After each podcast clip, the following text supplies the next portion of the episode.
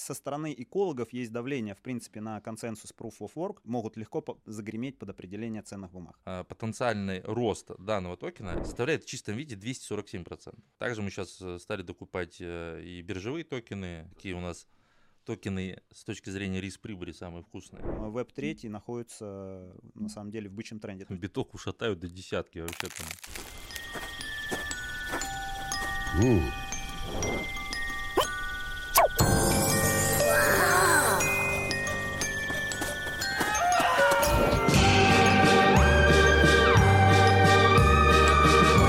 Криптус Токс. Ребят, еще раз привет. Мощного сочного дня. И побольше биткоина. А... Привет, привет. Сколько прошло с нашего крайнего, с нашей крайней встречи? Мы точно не помним, но это порядка 367 дней и 15 минут, да?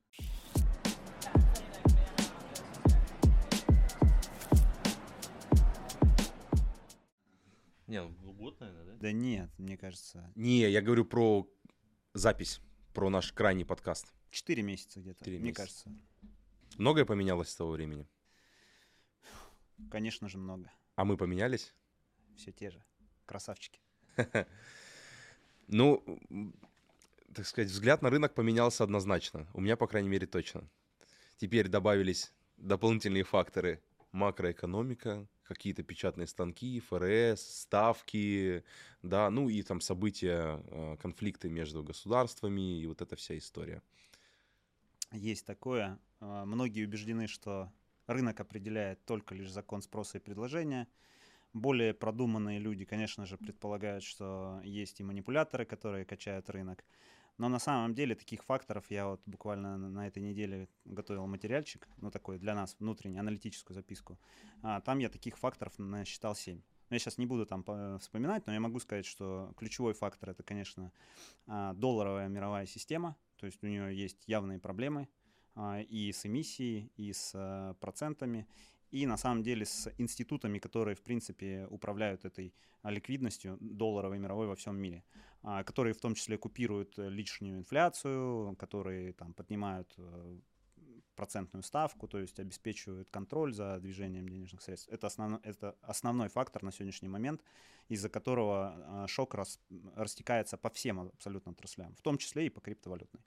А, точно так же имеет место макроэкономическая ситуация, макроэкономика, чтобы ну, было понятно, попроще а, я выражусь это внешние торговые операции, внешние торговые потоки между странами. Вот они раньше были, и на сегодняшний момент их начинает перекашивать. И если их перекашивает, то в целом это точно так же влияет на долларовую систему и точно так же влияет на все остальные отрасли. То есть и а, на сегодняшний момент макроэкономика еще завязана и на геополитику. А, то есть геополитика, ситуации конфликтные, а, где-то какие-то там военные э, территориальные споры они оказывают, в свою очередь, влияние на макроэкономику. Макроэкономика, соответственно, дальше затрагивает э, денежную систему долларовую. Долларовая денежная система на сегодняшний момент это переживает как инфляцию. Эту инфляцию институты Бреттон-Вудские, которые создавались там 50-70 э, лет назад, они на сегодняшний момент не в состоянии переварить. А инфляция проявляется в виде, э, в принципе, подорожания всех каких-то товаров, а, ценных активов.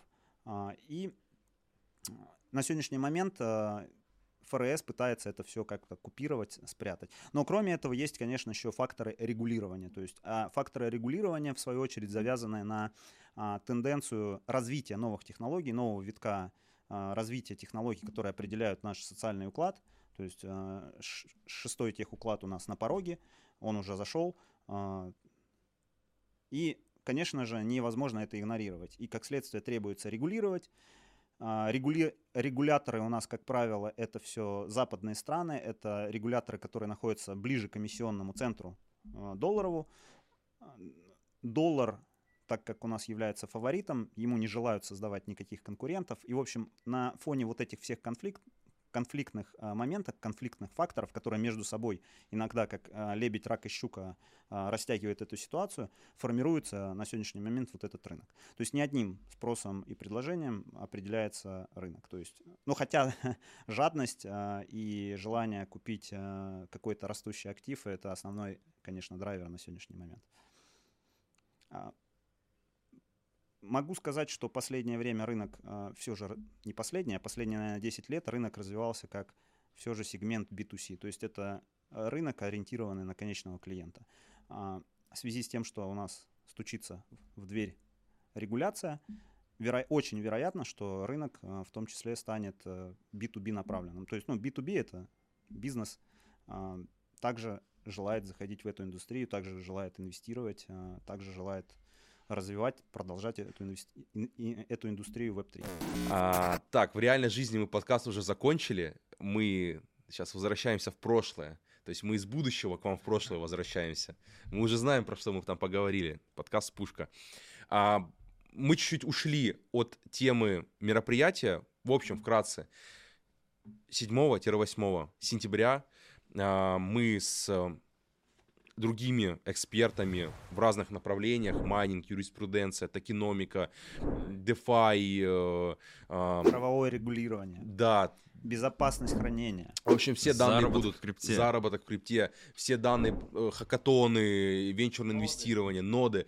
Данные все будут э, в ссылке описания. Это наше мероприятие. Мы его делаем э, не с позиции, типа, сейчас мы там нагоним народ, заработаем на нем, похаслим. Нет, мы э, хотим построить на этом поприще что-то э, фундаментальное, что-то стойкое, что-то осязаемое. И это наше первое мероприятие, на котором мы хотим э, не то, что неправильно будет сказать тестировать формат, а попробовать себя в качестве, э, в качестве работы вот таким коллективом и коллективной ценности для комьюнити, поставки ее. Есть что добавить, Денис? Да, конечно. На самом деле еще преследуется цель обнаружить а, все фрагменты а, Web3 экосистемы, то есть мы посмотрели, что вообще туда входит как пазлы, а, посмотрели, кто из людей этим занимается, но постарались э, найти, позвать, э, там, коммуницировать именно с самыми крепкими людьми. На поверку оказалось, что, конечно, они там тертые калачи, то есть я, э, как, не знаю, там, занимаюсь криптовалютами уже 10 лет, то есть я, конечно, не знаю там многих нюансов, и мне с удовольствием самому будет а, послушать этих экспертов для того, чтобы обновить эти знания и для того, чтобы вывести вот этот периметр Web3, для того, чтобы знать, а где вот этот... Ну, очень много всяких форумов похожих. А, я их не буду ругать, они хорошие, там и эксперты бывают а, хорошие, организаторы хорошие, но у них есть один недостаток. Человек, который приходит туда а, на эти мероприятия, он уходит оттуда, ухватив что-то, но у него в целом э, такое состояние, да, крипта это прикольно, блин, ну там столько всего еще, короче. А здесь мы э, хотим сделать так, чтобы человек ушел э, с пониманием, что э, блокчейн-проекты, Web3, э, криптовалюты, это вот этот конкретный периметр, он затрагивает то, то, то, то, и вот есть конкретные люди, которые могут ответить, а как мне вот там докопаться до дна, как мне, допустим, этим заниматься. И если по психотипу или по ну, каким-то ресурсным а, параметрам человеку, допустим, там хочется, ну, ближе заниматься майнингом, то там найдется, ну, там есть человек, который ему э, раскроет этот кейс. Если человеку хочется там э, заниматься на раннем доступе инвестированием, то пожалуйста. Если у человека нету там вообще денег для инвестирования, но у него есть куча времени, и он хочет наработать экспертность, то э, есть, например, Криптус, который их научит э, и подскажет, э, как это делать. И точно так же э, и другие направления направления, которые, в принципе, закрывают, ну, достаточно тертые ребята, то есть они все энтузиасты, а, с каждым с ним из них поговорил, они вышли, ну, можно сказать, с самого дна, то есть они поднялись прям, ну, в качестве энтузиастов в какой-то момент рисковали, кто-то там в 13 У них есть году. респект улиц, да, они не взросшенные, да, дома по эти, не гидропоника. Абсолютно верно. Вот, у меня на самом деле огромные ожидания а, именно посмотреть вообще, как они эти кейсы преподнесут. А, любопытно вообще, что из этого получится. То есть это мероприятие больше, конечно, направлено на, на разворачивание тем для других экспертов. И, ну, конечно, есть там какие-то места, чтобы люди смогли присоединиться, поучаствовать они лимитированы. Вот. Ну и цены мы э, прежде всего определяли с позиции для того, чтобы для нас было лично комфортно, то есть как э, вот этого экспертного сообщества. Круто. Так что в общем... круто, много выступлений, можно будет пообщаться live, посидеть, э, это все дело будет проходить на, на корабле. Не на корабле, не на, корабле, на судне. Судьи, Корабль да, может быть только военный с пушками. В общем, ребят, 7-8 число, ссылки в описании. Нетворк, эксперты, вкусная еда, судно, два дня. На кайфе. На кайфе, просто на кайфе. Все, встретимся там. А мы такие, Йоу. сейчас обратно к, к подкасту. Я так понимаю, мы сейчас, ну, ты сказал как раз, да, мы говорим о Web3. Какие конкретные шаги, допустим, ты сейчас за последнее время увидел от регуляторов, либо, да, от регуляторов в сторону регулирования или подготовки к регулированию от отрасли Web3? Web3? Ну, будем говорить о том, что, в принципе, принимаются законы, то есть законы были в- э, приняты еще в начале 2021 года, сейчас они прописываются, на, начиняются, скажем, подзаконными какими-то актами по а, различным странам, юрисдикциям. А, Но это, наверное, не главное. Главное то, что а, сейчас, в принципе, ведутся разговоры о парадигме, то есть как вот э, а, эту бесчисленную массу токенов и криптопроектов разделить на какие-то категории. Есть разные концепции у различных регуляторов, ну, а у нас на сегодняшний момент таких регуляторов, которые э, участвуют, скажем так, в глобальном рынке, это может, это и ЕЦБ, это и Базельский комитет, и ФРС, у них э, немножко разные взгляды. А, я считаю, что, конечно, первым, э, кто будет принимать участие в регуляции, первый, кто будет проводить шаги, это все же будет э, ФРС и э, Конгресс США. И уже известно, что на осень, на октябрь запланировано ну, какие-то меры по регулированию, то есть какие-то первые документы, возможно, какие-то заседания. То есть они уже хотят посмотреть через призму каких-то законодательных актов, а что у нас вообще есть. А, Скорее всего, это приведет к тому, что рынок они разделят там на несколько категорий. Это рынок commodities, это рынок товарной группы, рынок э, security, это, ну, грубо говоря, ценные бумаги, и рынок э, utility. А, Ну, так просматривается на сегодняшний момент. Как на самом деле пройдет регулирование, нам очень интересно. Мы сами держим руку на пульсе и за всем за этим мониторим. А можем, допустим, для наших зрителей, я понимаю, мы уже обговаривали это вот только сейчас до этого, до подкаста, но как определяется или же как повлияет на актив та или иная категория? То есть, допустим, какие преимущественные достатки у commodities, э, какие преиму... у товарных групп, какие преимущественные достатки у utility токенов и у security токенов? То есть, что это может означать, допустим, для ликвидности, которая в них может вступить, ну и, собственно, исходя из этого, ценообразования этих активов? Ну, концепция товарной группы или commodities, она предполагает, что э, некий товар, он был произведен вследствие затрат каких-то сил, усилий, там, я не знаю, за- затрат электроэнергии, каких-то средств, э, которые привели к его образованию. Да, то есть Например, пшеница или там нефтепродукты. Абсолютно верно. И а, есть слухи, ну, слухи эти на уровне, а, я не знаю, инсайда. Возможно, это вброс, но информация в интернете говорит о том, что из окружения Гарри э, Генслера выходит э, информация о том, что биткоин они, скорее всего, отнесут именно к commodities, то есть к товарной группе. Что это означает? Что у э, этого актива появится огромное количество площадок, на которые его э, допустят. То есть, возможно, он будет торговаться на Чикагской товарной э, бирже. А, С одной стороны, это плюс, это доступ к э, ну, гигантскому капиталу инс- институционалов и неинституционалов. Это упрощенная схема ну, покупки и продажи.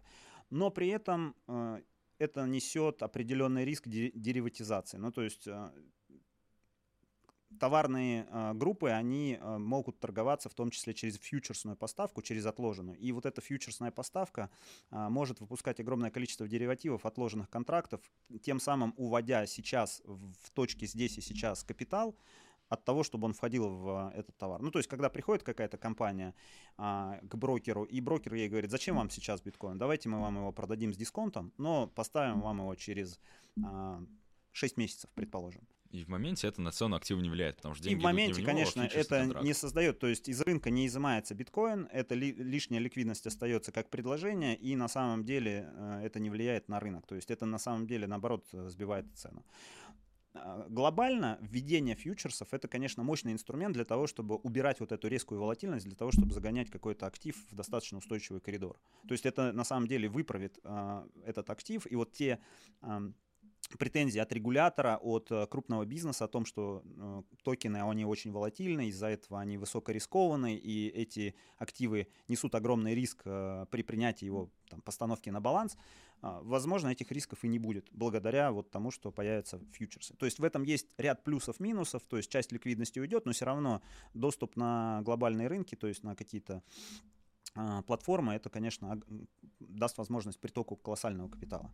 И получается, вот эта вот категория commodities, товарных, э, так сказать, криптовалют, это может оказаться не только биткоин впоследствии, но и, допустим, это такая может быть общая категория криптовалют, которую нужно майнить, то есть это proof of work затраты энергии, и у которых, возможно, не было, так сказать, некого пресейла или примайна. Абсолютно верно. Вот, эти здесь категории. э, абсолютно точно закапана э, собака, покопалась собака. В общем, огромное количество криптовалют, если биткоин будет принят как commodities, они по трафарету, то есть по прецедент, ну как бы прецедентная практика права, а, будут стараться подойти под это регулирование. Но а, а, со стороны экологов есть давление, в принципе, на консенсус Proof of Work. В Европе там его откровенно, по-моему, запрещают. В разных странах так или иначе идут какие-то акции по поводу того, чтобы как бы противодействовать вообще развитию этого консенсуса. И это может быть, например, остальные криптовалюты. Litecoin тот же самый, это может быть тот же самый Ethereum Classic, Bitcoin Dogecoin. Cash, м? Dogecoin. Dogecoin, да-да-да. То есть это вот эта категория. Ну, мы тут э, выборку делали, могу прямо сейчас быстренько озвучить.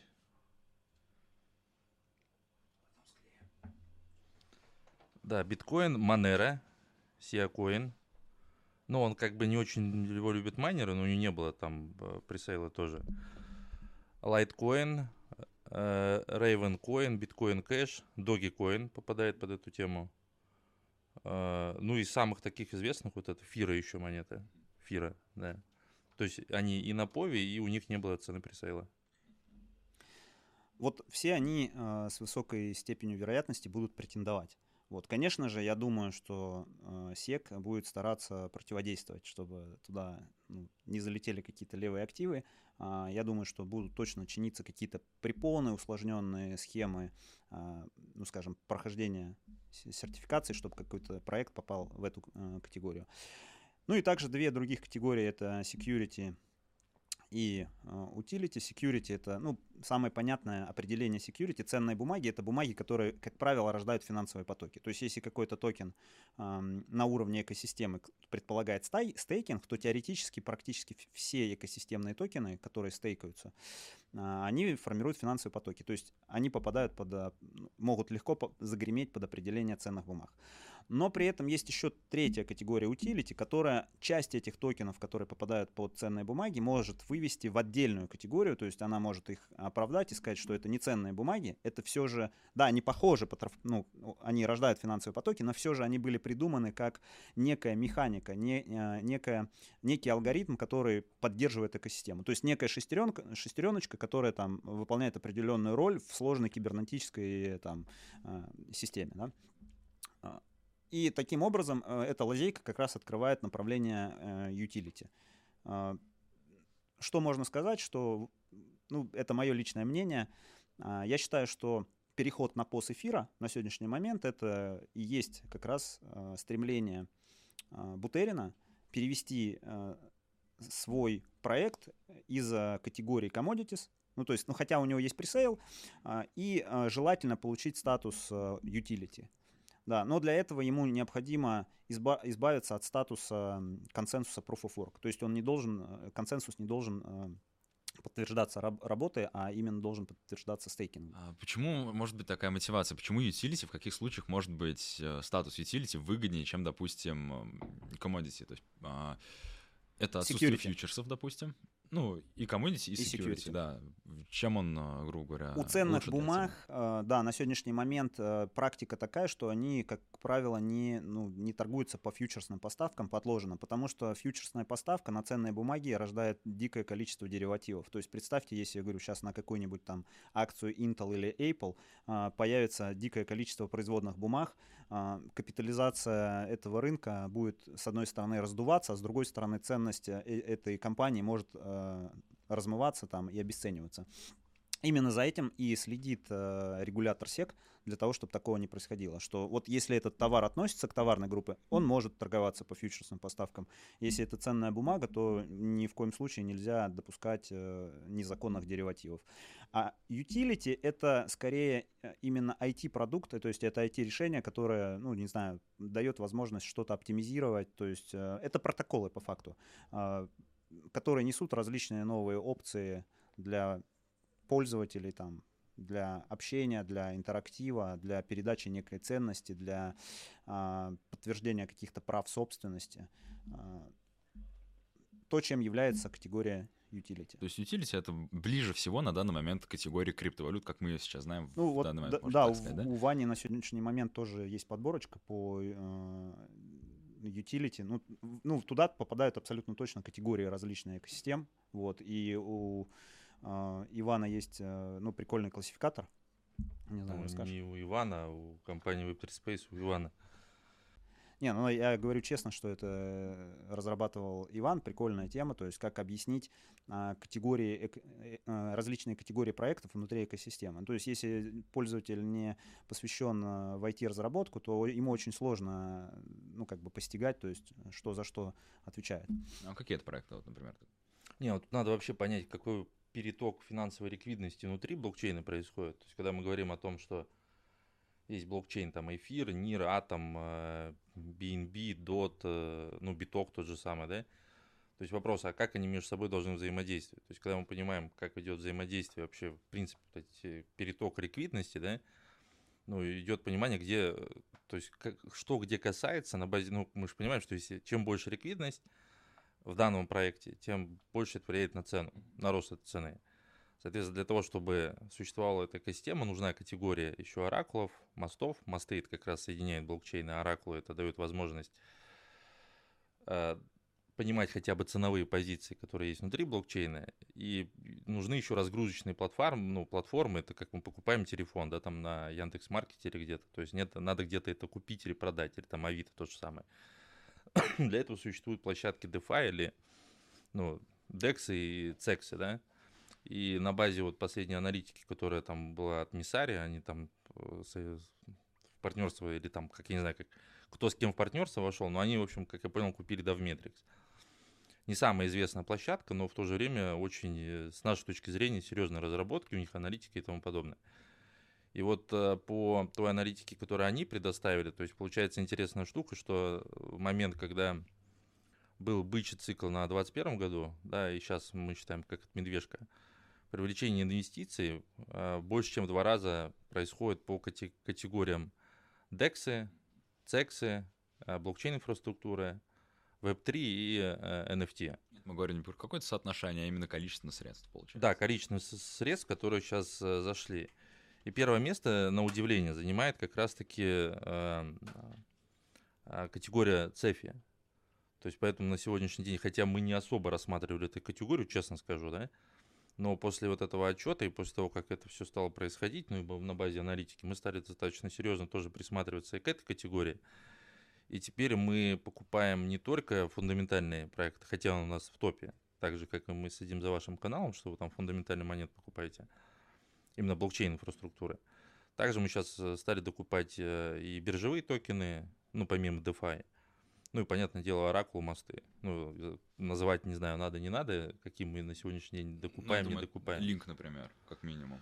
Ну, линк, да. Ну, в тот раз мы не говорили об этом, хотя мы поясняли, какие мы токены берем и как там тоже благоус- ну, устроено это вообще финансовые взаимоотношения.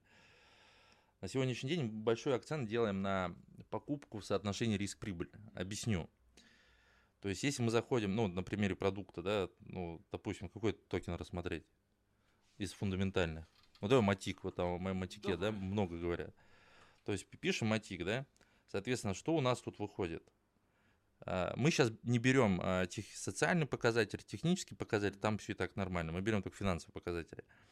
И тут получается, что сто- стоимость на сегодняшний день там 0,83, а максимальная цена была 2 доллара 90 центов, а минимальная цена 0,012. Это именно торговая цена на, на бирже уже, где можно было свободно купить. Да, это я не говорю не про цены пресейла, то есть цена пресейла там вообще 0,002, да?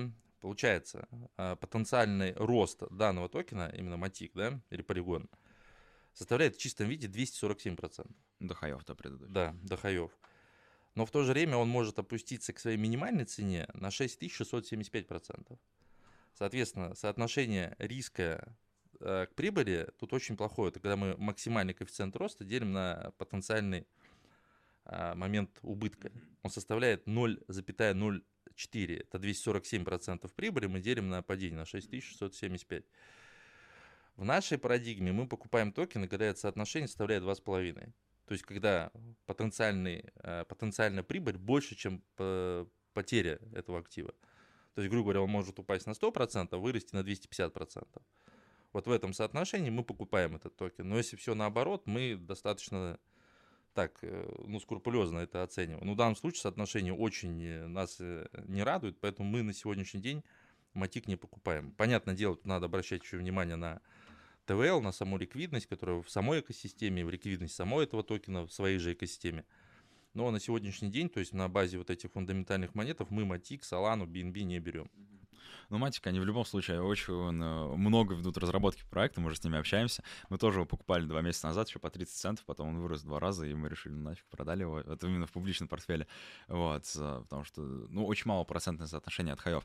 А что касается бирж, допустим, ну, почему можно обосновать условно, как я считаю, то, что большая часть денег идет именно в CeFi, потому что это единственная компания в криптовалюте, которая реально получает доход. Неважно, когда не с токена, а вообще, в принципе, с финансовых операций, которые через них происходят. И, возможно, инвесторы, они получают некий стейк от того, что просто с оборота средств, которые прогоняются через биржу, не с токена. Все верно. Я более того поддержу, что в концепции регулирования а, биржевые токены, скорее всего, абсолютно точно а, получат определение э, именно security. То есть это токены, которые привязаны к финансовым потокам а, доходности бирж. И у них будут четкие, понятные алгоритмы покупки, продажи, учета, там, налогообложения. И это достаточно интересно для крупных компаний. То есть крупные ком- компании получат возможность загонять туда, собственно говоря, большие потоки денег. Это так называемые акции, да?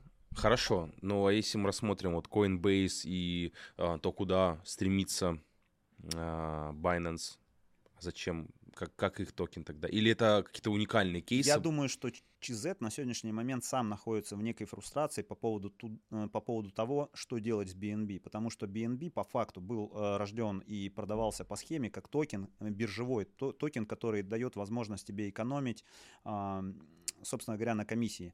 А дальше потом они его уже снарядили э, собственным блокчейном, и он э, по факту, возможно, формирует, ну, формирует э, свою экосистему. И сейчас, э, я думаю, тот же самый CZ будет в сложном, затрудненном положении, если, допустим, этот токен отнесут э, к utility.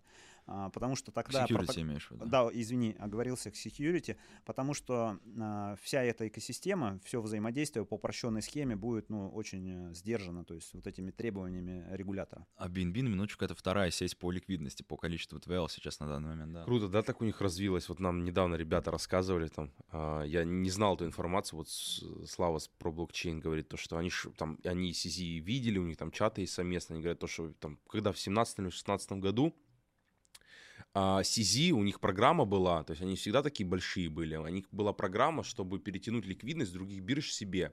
Как раз вот с Bit, Bitfinex, да, когда там историю рассказывал, кейс, когда там очень крупный трейдер, там, там 100 миллионов долларов у них под управлением или миллиард, и они, биток схлопнулся, да, то есть стал падать, и им просто ограничили операции. Они не смогли ничего сделать, не смогли зафиксироваться, перелить. То есть и просто все, они э, лопнули. И рассказывали то, что Сизи предлагал, у него программа была, типа, ребят, приходите ко мне на биржу, там, условно, заносите там 100 миллионов долларов или там диверсифицируйтесь, торгуйте, я вам дам крутую комиссию, купите только на 500 тысяч долларов BNB. Это как, ну, как бы условия. Вы доносите в капитализацию, вы холдите этот токен, понятно, там они там разгружаются, это уже другой момент, что они с этим токеном делают. Просто это токен, ну, как бы в условиях биржи, комиссии, для там оптимизации комиссии, для какого-то входа там, э, как институциональный инвестор туда. Ну, так развилось все и по TVL, по GameFi проектам, там, отчасти там NFT, ну, может быть, ну, это крупная сеть, это активная сеть с активными пользователями. Подтверждаю. А, да, и, кстати, если брать по биржевым токенам, то, ну, я думаю, зрителям будет интересно же, да, какие у нас токены с точки зрения риск-прибыли самые вкусные. На сегодняшний день из известных это Huobi токен. Да, у которого потенциал роста 563%, а потенциал, ну, как бы так, упасть вниз 47%. И пресейл у него очень был маленький. Да, и на сегодняшний день от цены пресейла 244%. То есть, если посмотреть другие там токены FTX, ну, BNB, Max, то есть тут соотношение ну, достаточно невкусное. Точно не 2,5, о чем мы говорили до этого. Да, и, возможно, с этим связана как раз-таки продажа двух третей Да, там же у а, них вла- инфа была, да. владельцам, потому что, скорее всего, ему сделали предложение, от которого он не смог отказаться. И, и это не ре- рекомендация к покупке, это мы просто говорим то, что токен сейчас торгуется где-то в трех иксах от пресейла. Вот, это не значит, что его надо покупать, это просто инфа. А, Денис, такой инфа- вопрос еще, последний хотел момент разобрать про security токенов. А, в чем это может быть негативный момент для той или иной криптовалюты, для проекта, если это будет классификация security? Потому что XRP борется, они не хотят быть Это. Накладывает огромные требования по выдерживанию регламентов регулятора. То есть там регулятор будет, от- ну, скажем так, внимательно наблюдать, а, как происходил первичный сбор капитала, как, а, собственно говоря, компания отчитывалась, платила налоги. Ну, то есть это прям такой, ну, как бы очень серьезный серьезные требования, которые не все проекты на сегодняшний момент в состоянии выполнить. И если где-то были какие-то косяки на раннем распределении, ну, грубо говоря, экономика была достаточно кривой, или они разбрасывались токенами налево-направо, а, или они их продавали там на каких-то там несертифицированных площадках. Я думаю, что, кстати, вот история с CoinList, а, она а, как раз-таки попадет в это регулирование. То есть все пресейлы, которые на CoinList проходили, они м, попадут, должны попасть под требования а, регулятора. Но если где-то токены, скажем так, про- там торговались через ИДО, где-то на раннем а, доступе они всем налево-направо раздавали там амбассадорам, еще кому-то какие-то проводили аирдропы, то это вызовет, э, конечно, там неподдельный интерес у регулятора, и регулятор может поставить проект на паузу. То есть пока у него не будет статуса, то в него институциональный капитал не, не потечет. Я сейчас немножко прокомментирую, как я это понимаю, то есть это не является догмой, то есть, но я расскажу, в какой парадигме я смотрю на рынок. То есть на сегодняшний момент капитализация рынка 1 триллион э, долларов, ну там с хвостиком. Этот 1 триллион долларов, это по сути дела э, деньги э, ну, розничных инвесторов, э, это физлица, которые закинули там за последние там несколько лет капитал. И на сегодняшний момент э, каждый из этих инвесторов, владея там каким-то портфелем, он не в состоянии взять вот так вот на щелчок пальца удвоить этот капитал, потому что ну, у людей уже нету там каких-то сбережений. И дальнейший ро- э, рост капитализации рынка, я считаю, он пойдет как раз за счет институциональных денег. А институциональным деньгам э, для того, чтобы прийти в этот рынок, необходимо снять вот эти риски. То есть они не хотят покупать какой-то актив, который, например, СЕК поставит на паузу, да, или за который там, грубо говоря, там, я не знаю, налоговая отчетность будет какая-то там усложненная, да, или, например, там э, компания получит э, сниженный кредитный рейтинг за счет того, что они там взяли на баланс э, достаточно высокорисковый актив. Или какие-то контрагенты могут вообще отказаться от сделок за счет того, что они накапливают риски, там, покупая криптовалюту. И поэтому бизнес облизывается, и он хочет заходить в этот рынок. И бизнес, я считаю, поднимет капитализацию рынка серьезно, но для этого необходимо как раз-таки разделить этот рынок, то есть девочки налево, мальчики направо, там, по вот этим категориям.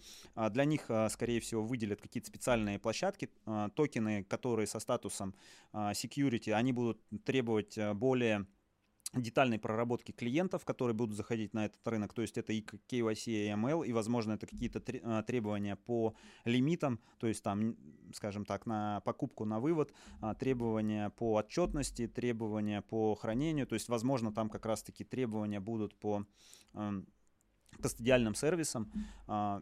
То есть это ну, достаточно усложнит а, вход именно в в эту группу активов. В то же время utility токены, то есть они не будут а, находиться под такими требованиями, под, такими обременениями.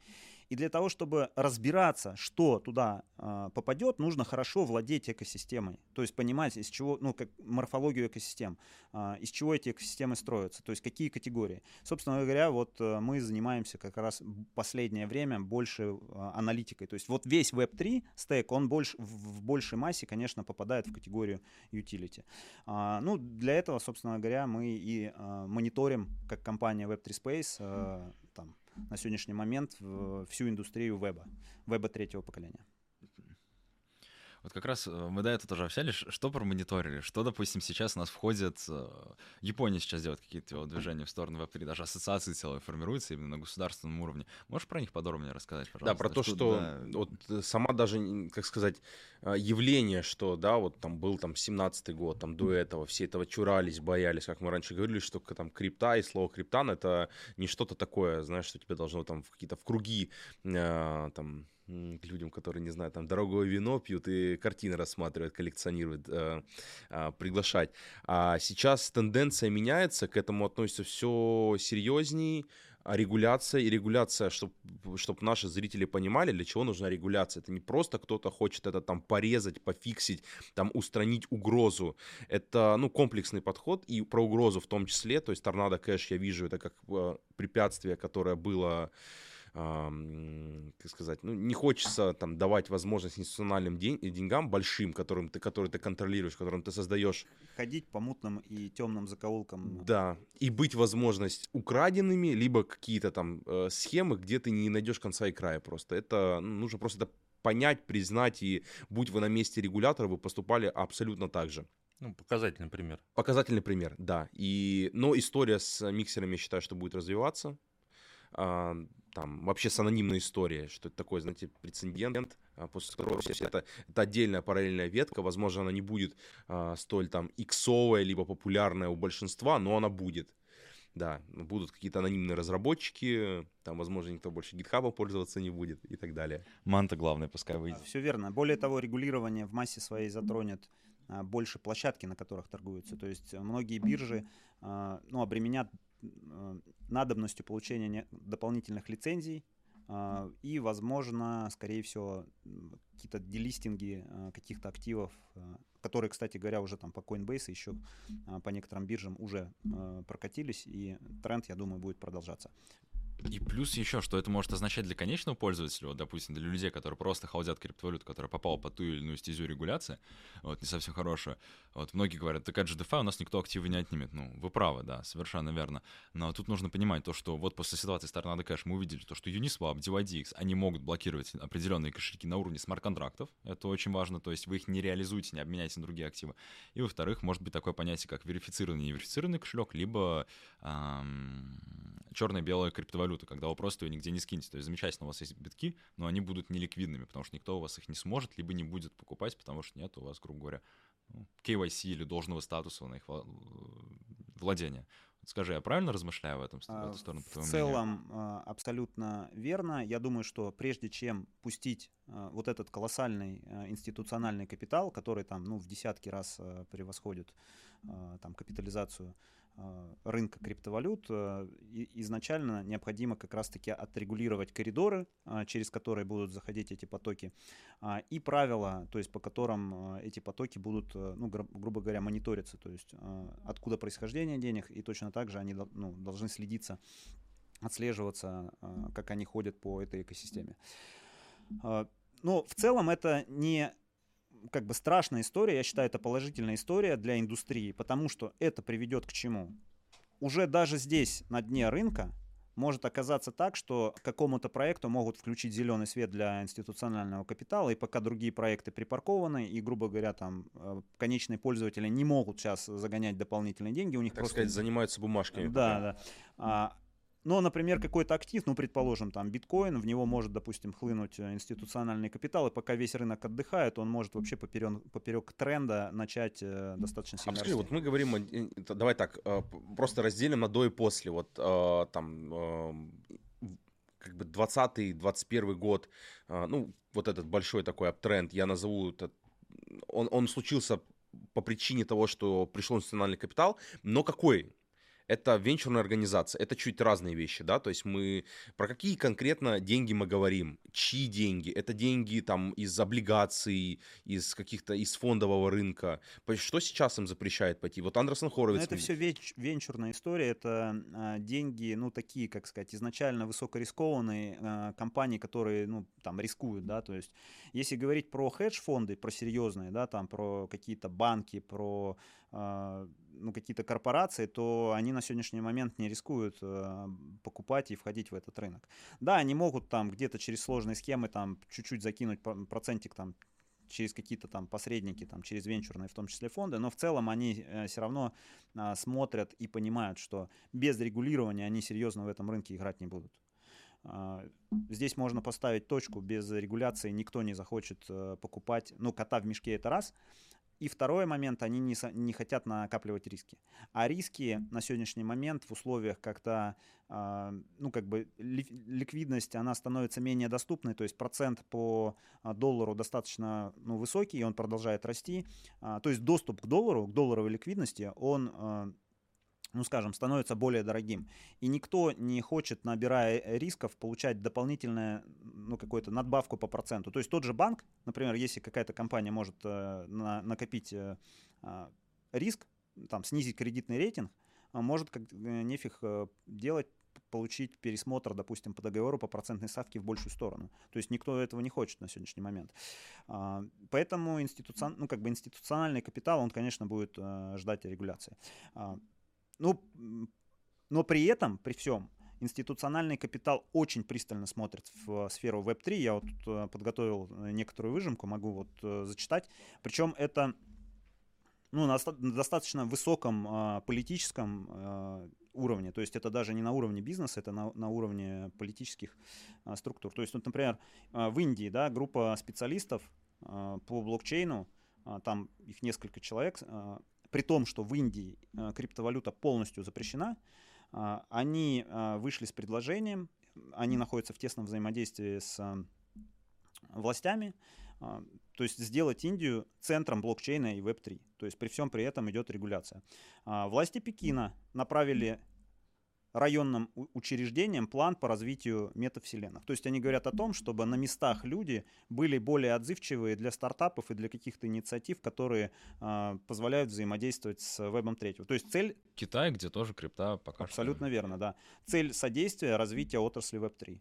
То есть это в их документе. Япония, правящая э, либерально-демократическая партия, при ней есть э, проектная группа. Она посоветовала лидерам э, политическим ввести пост э, министра в стране, министра в, э, по вебу третьему, то есть по интернету третьего поколения. Канада, в ней вот этой весной лидеры криптопространства создали некоммерческую ассоциацию э, Canadian Web3 э, Council, э, которая по факту является ну, ассоциацией Web3 э, в Канаде, которая агрегирует всех специалистов, все заинтересованные интересованные отрасли для развития а, индустрии блокчейна и интернет третьего поколения. Евросоюз а, огромное криптовалютное сообщество и несколько десятков а, компаний подписали открытое письмо регуляторов с просьбой дать возможность продолжать а, развивать а, веб третьего. В Турции глава управления по связям при президенте, в общем, он провел совещание и на нем э, сказал, что будет готовиться отраслевая криптоконференция до конца этого года. То есть на высоком политическом уровне. А, Франция, президент Макрон заявил, что ЕС э, должна стать центром и игроком, э, связанным с Web3. Дубай по инициативе его высочейш... высочайшества шейха представил, да, представил стратегию собственной метавселенной. Директор по стратегическому маркетингу Яндекса считает, что Web3 технология гораздо интереснее метавселенных, и э, что технари, которые разбираются, внимательно за этим следят, ну, в общем, за последний это я все э, перечисляю, то, что за последний год э, больше 10 статей от Блумберга с упоминанием э, Web3 метавселенных, то есть и блокчейн-технологий. Конгресс Соединенных Штатов вообще непрерывно постоянно что-то комментирует, что-то регулирует, и вот они готовятся осенью к регуляции этого рынка. Кандидаты выборные в США вокруг себя уже формируют какие-то экспертные сообщества и уже там выносят какие-то суждения. Ну, если говорить про крупные компании, да, там про бизнес, про крупные институционалов, то тот же самый YouTube, Google, там Starbucks, Samsung, Gucci, э, там ну, огромное количество компаний э, так или иначе говорят, что они, во-первых, набирают кадры, они активно интересуются, они прям в цитатах употребляют э, Web3, а, блокчейн-технологии, ну, идет через запятую, как правило, это и метавселенные. То есть они прямо раз, четко разворачиваются а, в это направление. Тот же самый Дуров а, вот буквально высказался о том, что Telegram по факту станет Web3 эко экосистемой или платформой. При том, при всем, что рынок находится на дне, тот же руководитель Polygon, по-моему, SEO, высказался о том, что рынок криптовалют сейчас на дне, но при этом Web3 находится на самом деле в бычьем тренде. То есть огромное количество капитала институционального интересуется, приходит, идет разработка, то есть ничего не останавливается. Ну так всегда, в самой такой ужасной фазе рынка ведется самая плотная разработка, потому что делается именно адекватные проекты, которые будут стрелять следующие бычки, они уже просто хайп продают. Я еще раз подчеркну, конечно, нужно сейчас пристально смотреть эм, не за какими-то э, графиками и трендами, э, там, торговыми объемами. Э, конечно, сейчас нужно э, разбираться, начинать в, именно в экосистемах Web3. То есть как бы следить за специалистами, то есть которые действительно узко, то есть ниша настолько разрослась, что если э, раньше, ну просто слово крипта, собственно говоря, покрывало все, то на сегодняшний момент слово крипта вообще ничего не обозначает. А внутри э, веб-3 экосистемы, то есть образовываются различные направления, это как вот, не знаю, видели или не видели, как э, ветвится дерево Linux, которая вышла из Debian. То есть оно вот так разрастается, разрастается, каждая ветка расходится. И а, каждая отрасль... То есть у нас даже, а, допустим, крип, криптовалютные проекты в области там GameFi, да, они на сегодняшний момент уже делятся на Play and Earn и Play to Earn. То есть постоянно короче, происходит какая-то категоризация, то есть разветвление. И в каждом направлении уже э, должны быть либо какие-то специалисты, либо какие-то профильные комьюнити, которые внимательно э, следят. Поэтому, конечно же, сейчас э, отрасль будет требовать и каких-то специалистов, которые развиваются, и взаимодействия этих специалистов. Э, ну и вообще на сегодняшний момент я ну, четко отдаю отчет, что один человек не может весь периметр криптовалют держать просто под наблюдением. Под, э, под... Наши подписчики думают, что Никита держит все. Вообще он один тут все, а мы... А ну, мы... Никита, наверное, не видит за... Точнее, подписчики не видят за Никитой комьюнити э, профессионалов, которые там человек, наверное, 40, да, или сколько 50 человек, да. да. Ники... Нас, э, Никита нас э, э, 3D отрисовал. Нас тут нету на самом деле, мы это... И самостоятельно причем. А, хочу потом перейти а, буквально через минуту к теме эфира, переход на пост, что будет дальше. Никит, ну тут смотри, еще такой важный момент, ну, в продолжении вот этого что получается ну, в развитых странах ну, верхушка дает указания на развитие, правильно? Того, Даже не то, что верху... не то, что верхушка, это, это, это, как сказать, э, это неважно, от переменных мест там, слагаемых, там сверху, снизу, сбоку идет, создаются просто сообщества, которые а, там способствуют развитию экосистемы, которые, ну, непосредственно, да. Да, но эти сообщества, еще маленький такой нюанс, то, что развитие этих сообществ в массе своей ведется в азиатских странах, то есть это Китай, это Индия, а, кстати говоря, Китай и Индия это практически половина населения планеты Земля. А, при том, что у них все под запретом, а, они как раз-таки развивают профессиональные сообщества. То есть у них пристальный интерес э, к развитию профессионального комьюнити в области блокчейна, NFT, а, ну, грубо говоря, Web3 стека технологий. Насколько мы далеки от этого? Так, сейчас, секунду, стоп. Дэн, можешь, пожалуйста, микрофон поближе, Поб... да, тоже вот так, вот так. да, чтобы я прям говорить. Ага, ага все, год. Можешь заново спросить? Н- насколько мы далеки от этого? А мы не будем запикивать. А, мы давай, так хорошо, сделаем. Да. Мы же подкаст, все живое. А, я думаю, что мы очень далеки. Мы вот пробивали по индексу цитирования, и там, где, допустим, а, в топ, ну, выдается топ-5, ну, например, мы смотрим там индекс цитирования Web3 или индекс цитирования смарт-контрактов а, или индекс э, цитирования, допустим, там NFT. И мы видим, что а, в тех странах, где, допустим, ну, они лидеры и индекс цитирования указывает как 100%, то, допустим, Россия везде получает там 2, но не больше 10 по вот этим показателям. То есть, конечно, мы очень далеки от эпицентра развития этих технологий. Я считаю, что Конечно, надо наверстывать, конечно, надо формировать профессионалов, э, профессиональные взаимодействия именно в узких а, специалистов, которые специализируются в узких отраслях веба третьего.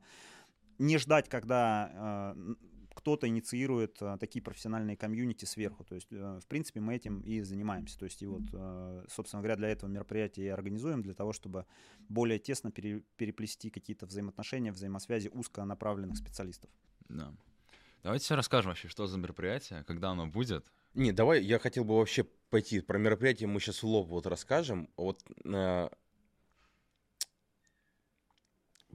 про то, какую форму сейчас это и, имеет.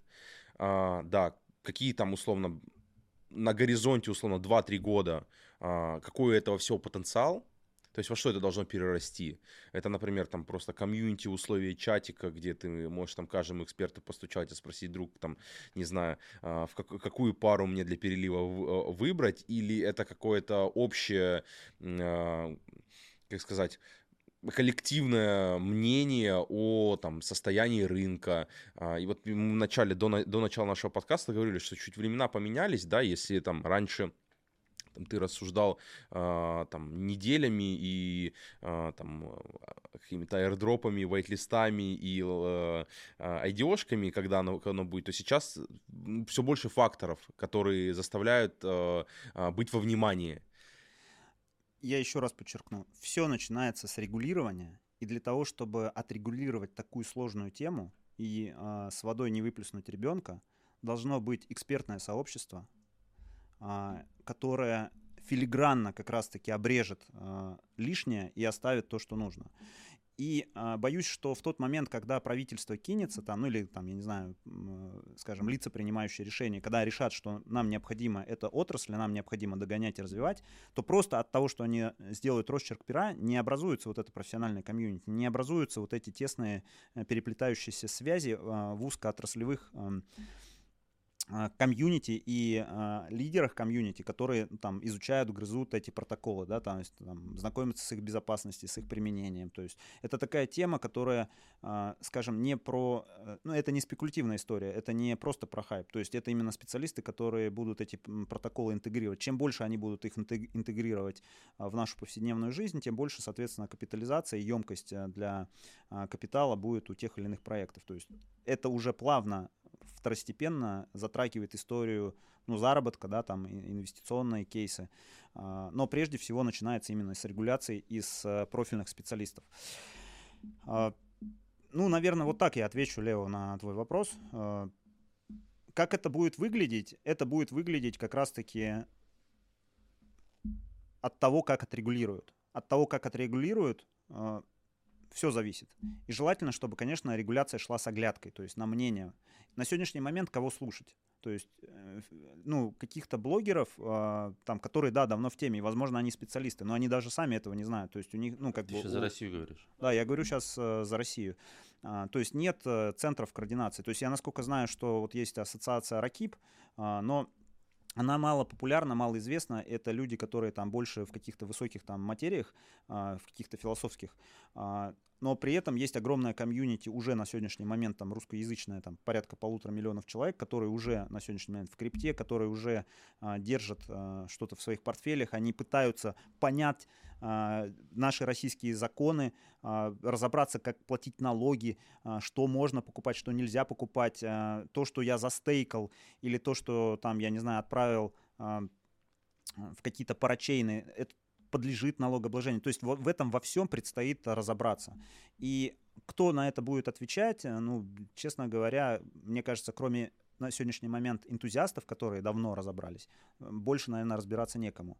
Потому что я сильно сомневаюсь, что какие-то юристы э, смогут разобраться в этих тонких материях. Хорошо, а вот э, тогда вот мне как участнику рынка, зачем мне э, обращаться, условно идти там следовать э, за комьюнити экспертов, то есть за просто новой формой объединения, а, нежели мне просто подписаться там на 10, э, ну, следить там в разных социальных сетях, мы же информацию оттуда по большей части черпаем, за, например, там Андреем Тугариным, за Криптусом, за ребятами из Web3 Space, за каким-то там Борисом Трейдером, и вот я отовсюду подтягиваю информацию. Вот э, не кажется ли тебе, что э, как раз-таки формат вот этой единой коммуникации в условии такого не буду называть, там, это можно по-разному называть, там, ассоциация, комьюнити экспертов, не знаю, там, э, консорциум, да, там, ну, в общем, разные формы есть.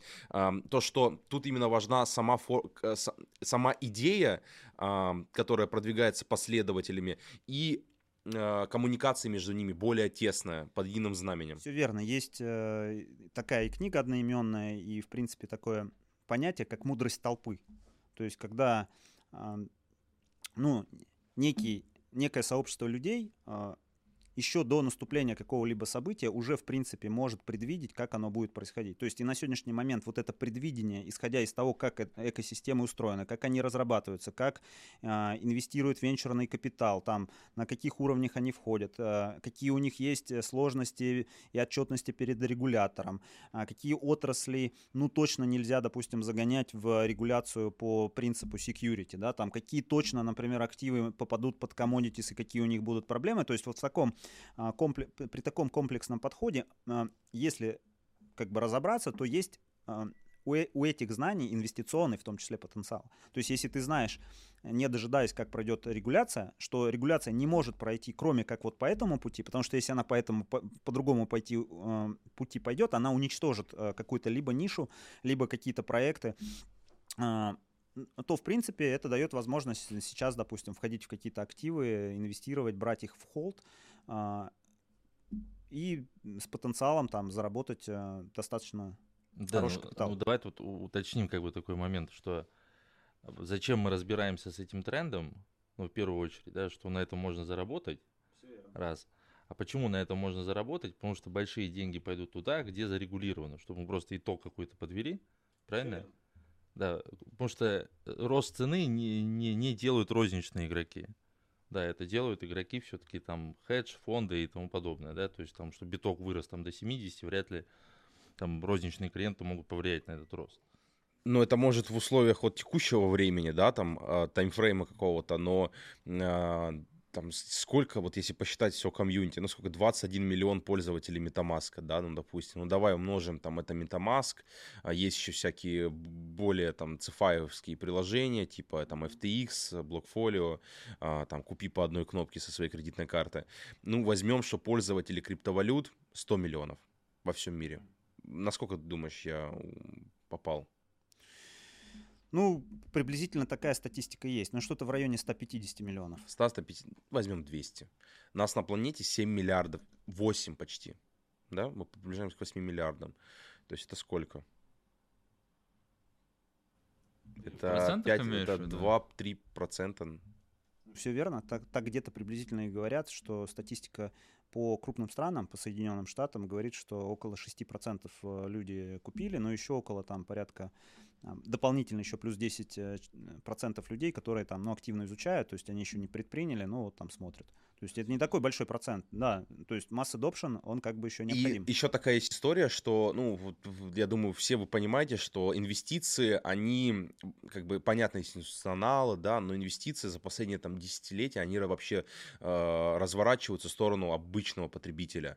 Э, всякие брокерские приложения, там, программы, э, та же самая крипта, по факту. Это же возможность инвестиций, пользоваться своими деньгами там, в, той или, там, в той или иной форме э, самостоятельно. Раньше такой возможности не было. Раньше эта возможность была у банков, а сейчас эта возможность есть у тебя. Все верно. А, все ранние, как правило, разработки несли кейсы именно для конечного пользователя но для бизнеса сложная экосистема, например, типа там Polkadot, да, то есть несет огромный потенциал, огромные кейсы, а, в том числе там для банковского сектора, то есть для разработки их каких-то продуктов, для взаимодействия а, между организациями, то есть формирования каких-то сложных смарт-контрактов, а, которые в том числе будут там достаточно колоссальной ликвидностью управлять. То есть это не для бизнеса, а именно продукты в том числе, не для конечного пользователя, клиента, а в том числе для крупного бизнеса открывает возможность решений. И э, эти протоколы невозможно на сегодняшний момент разрабатывать без э, оглядки на законодательство, на регуляцию. То есть, еще раз говорю, то есть все упирается в регулирование. Регуляция даст зеленый свет притоку э, капитала, и точно так же регуляция определит тот образ на будущее, а, как Web3 будет разворачиваться именно для а, институционалов, для крупного бизнеса, то есть какие они кейсы будут формировать.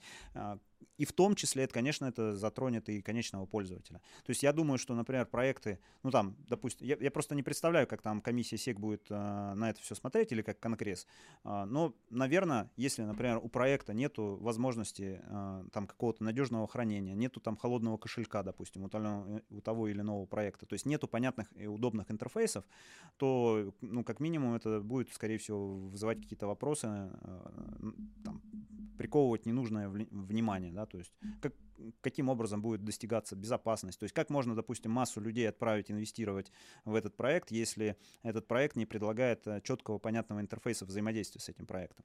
А, на самом деле масса вопросов, которые мы как уже, ну там, бывалые криптоны, э, мы их сами себе не задаем, потому что мы эти вопросы научились решать, да, то есть мы научились решать э, вопросы, когда у проекта нету вообще кошелька, да, там, и мы с помощью какой-то командной строки можем генерировать там э, пару ключей.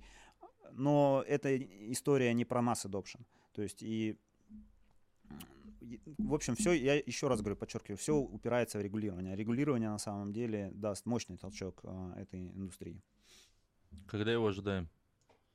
Ну, все начнется, я так полагаю, с осени, то есть э, Конгресс уже что-то анонсировал. Э, Бутерин неспроста теря- э, торопится перевести свой проект на конечный его облик. То есть Потому на- что закон не имеет обратной силы. Да. Ну, потому что если он не успеет до регуляции, то придется потом еще, скорее всего, раз ему перепроходить, а там это может и грозить делистингом с э, каких-то бирж. Поэтому я думаю, что он хочет попасть в регуляцию в конечном виде, то есть как он изначально проект за- задумывал на ПОСе. Вот давайте как раз об этом сейчас поговорим. А, Что вообще происходит сейчас с эфиром? Как это может вылиться в его использование? А, Когда он перейдет на Proof of Stake, это же будет 15 сентября уже достаточно скоро. Вот. а, И следующий вопрос будет с майнера. Пойдем давайте по порядку. То есть куда майнеры могут перейти, какие монеты можно выбрать, потому что, естественно, чтобы они туда перешли, их нужно будет накачать, чтобы Я думаю, что это, конечно, вопрос было более уместно задавать именно профильным а, специалистам по майнингу, но у меня есть некоторое представление о том, что а, тут очень сложная взаимосвязка, здесь несколько пересечений бизнеса есть, то есть это индустрия а, производства чипов, а, это как глобально, то есть компания NVIDIA AMD является глобальным заказчиком у TSMC. А, майнеры, соответственно, являются заказчиком глобальным у AMD и NVIDIA, а, и те же самые майнеры зависят от э, рынка, от спроса по криптовалютам.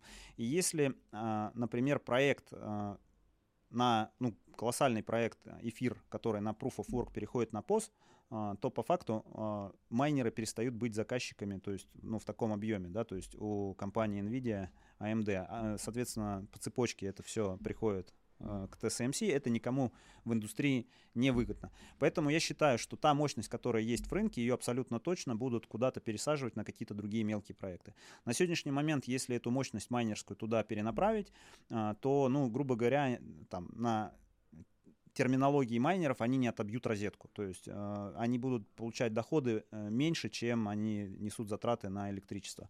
Поэтому э, всем вот этим заинтересованным компаниям и TSM, TSMC, и AMD, и NVIDIA, им каким-то образом, наверное, надо сейчас разговаривать с этими проектами, я не знаю, может быть, там с маркетмейкерами какими-то договариваться, и, э, ну, пампить эти проекты, переводить их на другие ценовые уровни для того, чтобы майнерам было интересно перевести эту мощность в эти проекты. Что будет, если этого не произойдет? А, Скорее всего, будет происходить... Ну, а, кстати говоря, NVIDIA и а, ну, они, как правило, в паре, а, и AMD и NVIDIA друг на друга, оглядываясь, вводят какие-то новые линейки. То есть у NVIDIA на подходе четвертая серия. Они ее анонсировали на осень, но, вероятно, она как бы пере- переедет на начало следующего года.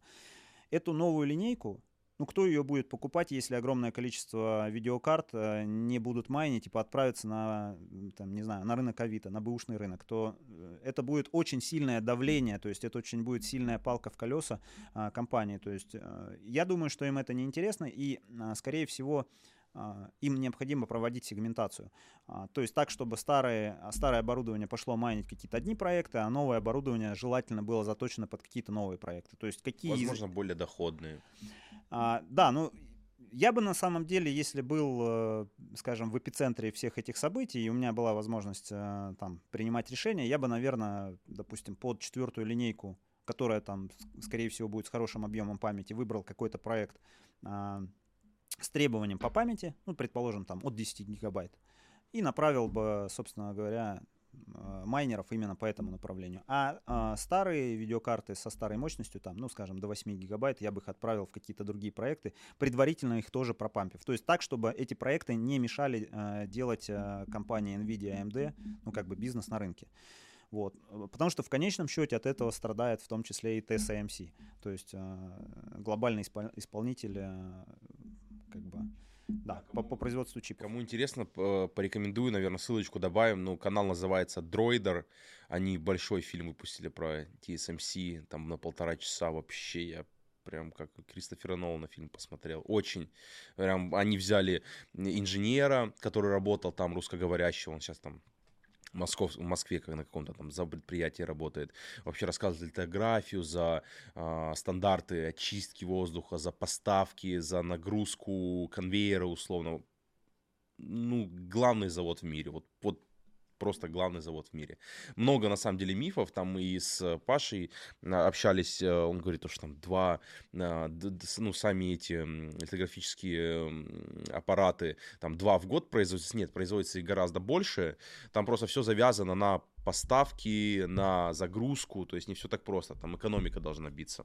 Все верно. Одна компания CML производит эти аппараты для производства. Она находится, насколько память не изменяет, в Голландии. А, Заказы у нее расписаны на три года вперед. А, И, ну, главный заказчик, конечно, у них TSMC.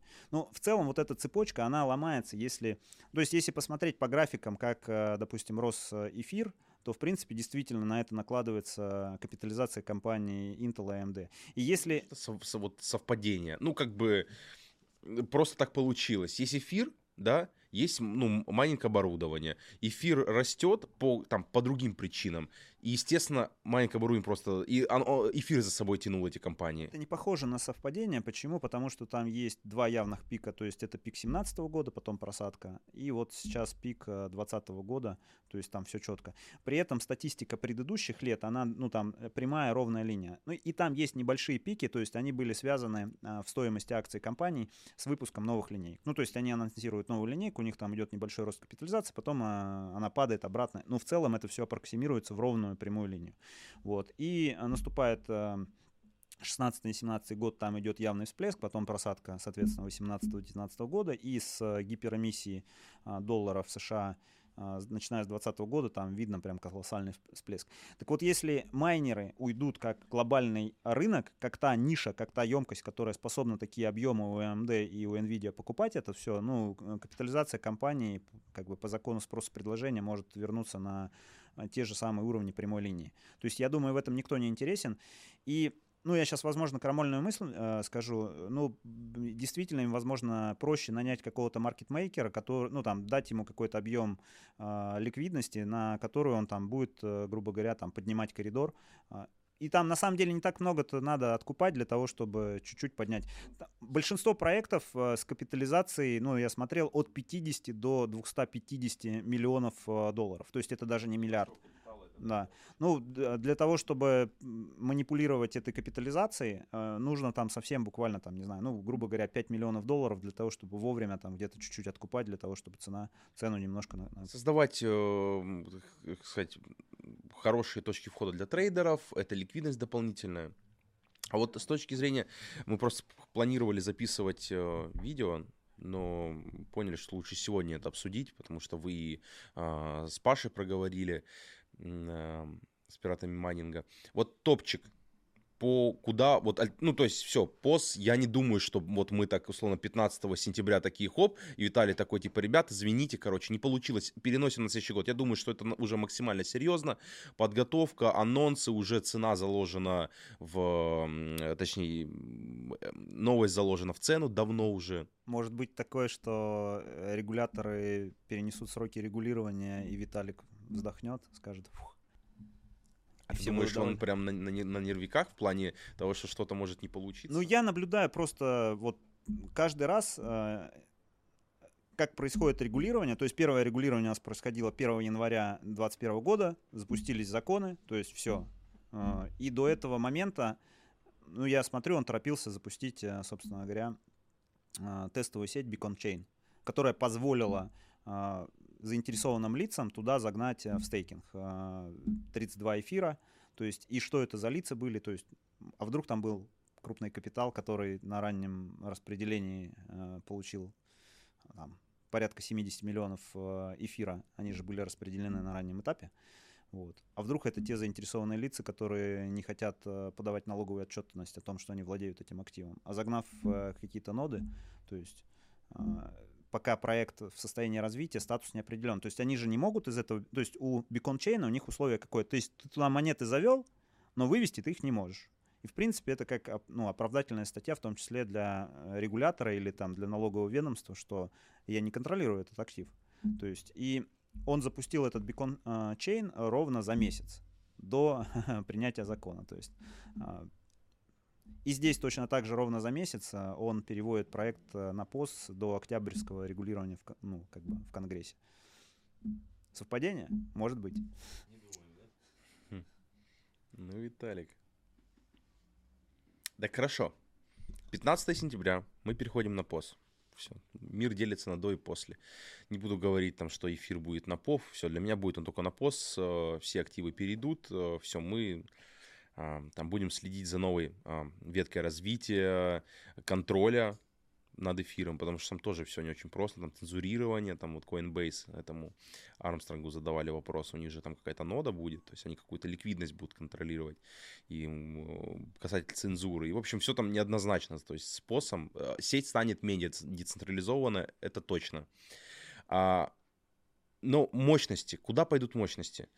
Я думаю, что мощности будут распределяться, во-первых, равномерно, а, и а, эта мощность, скорее всего, в течение года, пока не расторгуется, а, не расторгуется вот этот, ну как бы, вот этот ценовой диапазон до приемлемого, то есть она будет прыгать, то есть майнеры будут, скорее всего, переключаться. Это раз. Второй момент, что большое количество майнеров, по моему убеждению, то есть я сам когда-то начинал с майнинга в 2013 году, то есть я плюс-минус понимаю психологию этих людей, а, они не так часто перенастраивают оборудование, они, ну то есть если еще в 2013-2015 году люди еще э, мониторили там какую монетку там профитнее майнить, то начиная с 16-17 года, то у нас был, была одна как бы доходная монета, то есть в которую майнили майнеры на ГПУ, это эфир, и они привыкли, то есть вот они настроили, и она майнится. И им проще всего, конечно, будет перейти на эфир классик. То есть по большому счету им там, ну, вот так вот на щелчок пальца перенастроить оборудование. Если они будут перенастраивать оборудование на какие-то другие э, сети, там, они больше там нагружают там либо процессор, либо память. То есть, ну, грубо говоря, там у них специфика оборудования э, может не позволить там, ну, скажем так, легко перенастроить это оборудование. Где-то там видеокарты будут там жариться, там э, на, выйдут на какие-то другие недопустимые температурные диапазоны. А, поэтому я думаю, что в массе своей, конечно, будет переход на эфир классик. А, также есть еще несколько ну, таких интересных, на мой взгляд, а, проектов, куда, скорее всего, тоже майнеры могут от, отправиться. Это проект Ergo. Мало вообще кто знает э, про этот проект. Он находится как бы при экосистеме Cardano. У нас вообще, в принципе, э, про Кардана мало кто что знает. Но вот э, Хоскинсон, он очень э, сильно любит этот проект Ergo. А, более того, Ergo делает наш соотечественник. Это человек, который с Хоскинсоном вместе взаимодействовал. А, и он утверждает, что это там чуть ли не самый умный Э, человек в индустрии. То есть он его нахваливает, потому что он интегрировал в проект Ergo абсолютно все концепции, которые только есть вообще там в мире блокчейна. То есть это такой больше академический проект. То есть э, проект сделан полностью модульный. То есть он писал этот проект не как монолитный, а ну, по академическому такому э, при, с академическим стилем и подходом к архитектуре. А, то есть проект подразумевает, что можно взять в какой-то момент какой-то модуль безболезненно заменить. Ну, например, там взять и заменить консенсус. То есть если Виталик вот сейчас, например, бьется практически, там, я не знаю, сколько, 5 лет э, над тем, чтобы переехать э, с ПОВа на ПОС, то там у него это можно произвести вот так по щелчку пальца. То есть просто там консенсус а, один изменяется на другой там, модулем, и в принципе это никто не заметит. Ну, в общем, Ergo достаточно интересный проект. А, он а, строится как экосистемный проект, то есть он служит ну, как бы для того, чтобы развивать там DeFi экосистему, то есть у него при этом проекте есть стейблкоин, насколько я помню, пом- помню, он будет общим стейблкоином с экосистемой Cardano. Ну, то есть это достаточно перспективный проект, но про него мало кто знает. То есть и да, он кстати, несет такого дохода. у него, кстати, пресейла не было, что может попасть под commodities. Да, мы, я, кстати, Ergo не называл. Единственное, что смущает по поводу стейблов, стейблов. Вот все токены, у которых есть свои стейблы, да, Такая это, жесть вообще. этот токен изначально развивается как э, токен экосистемы, и поэтому я не думаю, что он попадет в commodities. Ну и им, скорее всего, будет невыгодно это делать. Эрго и еще один проект, который я не назвал, ну, на мой взгляд, это Cortex. А, Cortex — это проект, э, то есть в области искусственного интеллекта. А, и а, там достаточно высокие требования, насколько я знаю, для майнеров. А, там, по-моему, объем памяти там, больше 10 гигабайт. То есть это дает возможность отсечь там, ну, практически, наверное, на мой взгляд, наверное, процентов 95 э, видеокарт хэш мощности, они не пройдут этот порог. То есть это, скажем так, направление для топовых видеокарт. То есть, э, возможно, кстати, вот он э, больше будет подходить для там, четвертой линейки э, видеокарт. Ну, на, пожалуй, а, еще есть проект Ravencoin. Это тоже у этого Корта, Про... кстати, на 77% ниже цены пресейла торгуется. Ну, тоже интересно, да. Щиткоин. Ну, не похоже, что щиткоин, то есть по показателям, я не знаю, э, Вань, подскажи, пожалуйста, что там бот показывает. Что по, по Кортексу. А, ну, техни... ты имеешь в виду социальные Бал. технические показатели? Ну да, то есть. Не, он по баллам у нас он э, показывает 56. 56. Но это не. Это, это точно не. Прибыль хорошая, на Binance торгуется. Не шиткоин. Социальный показатель, честно, так себе. Но зато инвесторов 25. Да, и, Нормально. кстати говоря, если говорить про Эрго, у Эрго, у этого проекта очень э, большие проблемы с э, маркетингом. То есть из-за того, что они из русского сообщества, э, по показателям, допустим, в Твиттере э, у них меньше подписчиков, чем на э, чем в CoinMarketCap людей, которые добавили его в избранное. Слушай, а тут еще прикол, знаешь, какой? Они на пресейле собрали 35 миллионов, капа у них была. А сейчас капитализация, знаешь, на рынке какая? Миллион 10? Нет, 27 миллионов. То есть помнишь мы по метрике, что плюс-минус x10 должно быть, то есть плюс-минус не капа, ну, может быть на, на бычьем вообще легко 270 миллионов.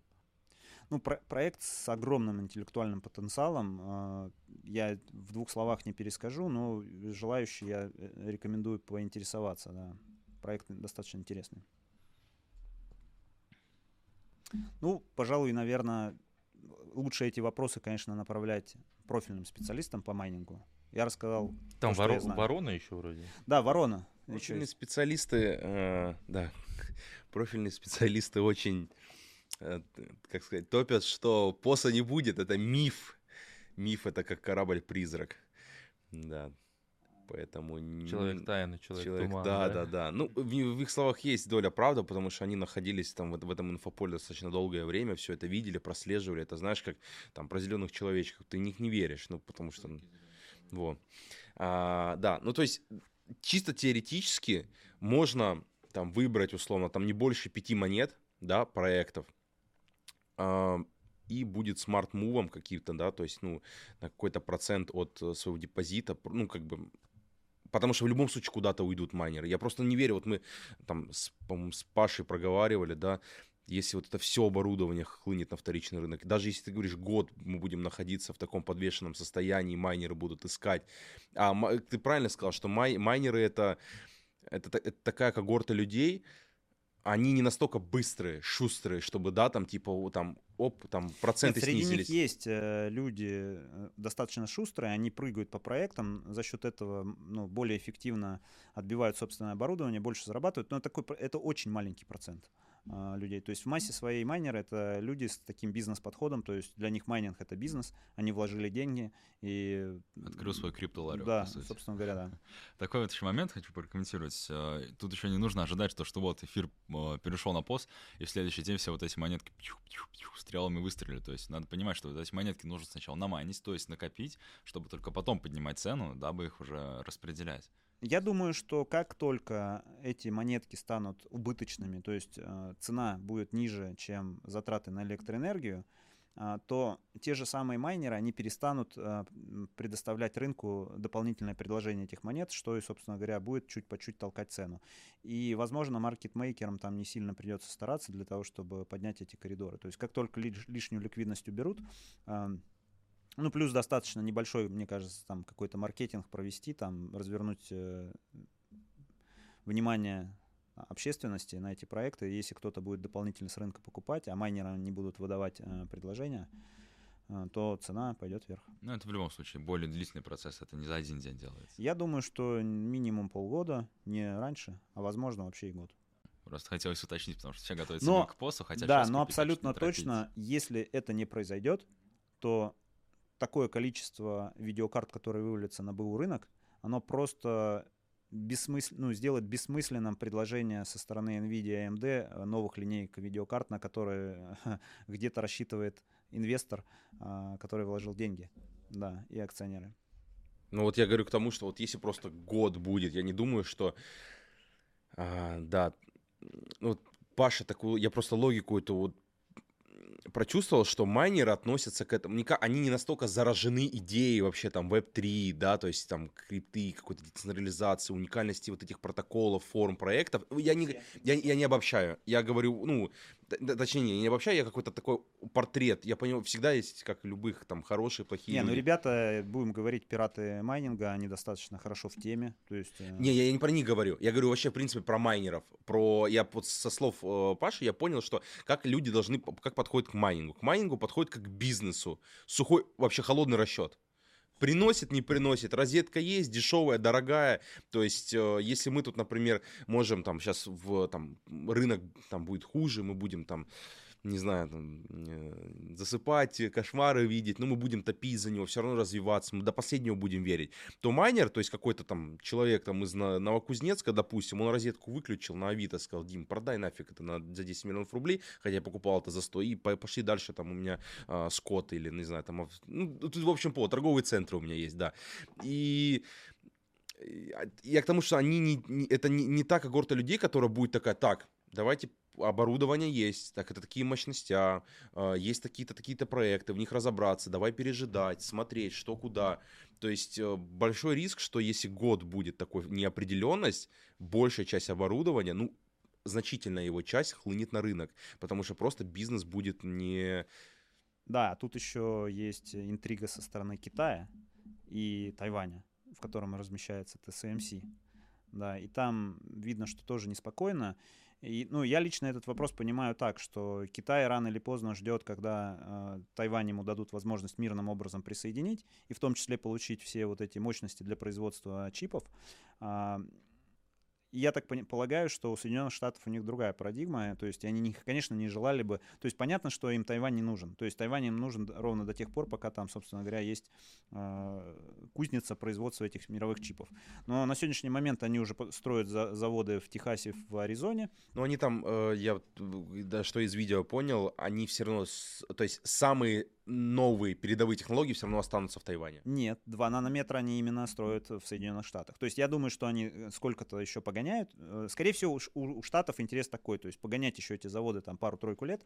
Как только запустятся те заводы, им, собственно говоря, этот Тайвань не нужен будет, и, по идее, Китай его сможет мирным образом присоединить. Но, конечно же, Соединенным Штатам не хотелось бы, чтобы передавать это оборудование, то есть, э, ну, это в их интересах устроить там какую-то заварушку, чтобы там я не знаю, все это досталось э, нерабочим. Но та- за Тайвань очень часто войны шли еще до вот этих всяких моментов, потому что это очень стратегический, ну, остров, по сути. То есть это как э, Крым, можно сказать, вот, не знаю, Всё сколько верно. это правильно ну, будет. То есть это геолокация за, тоже запикаем этот момент.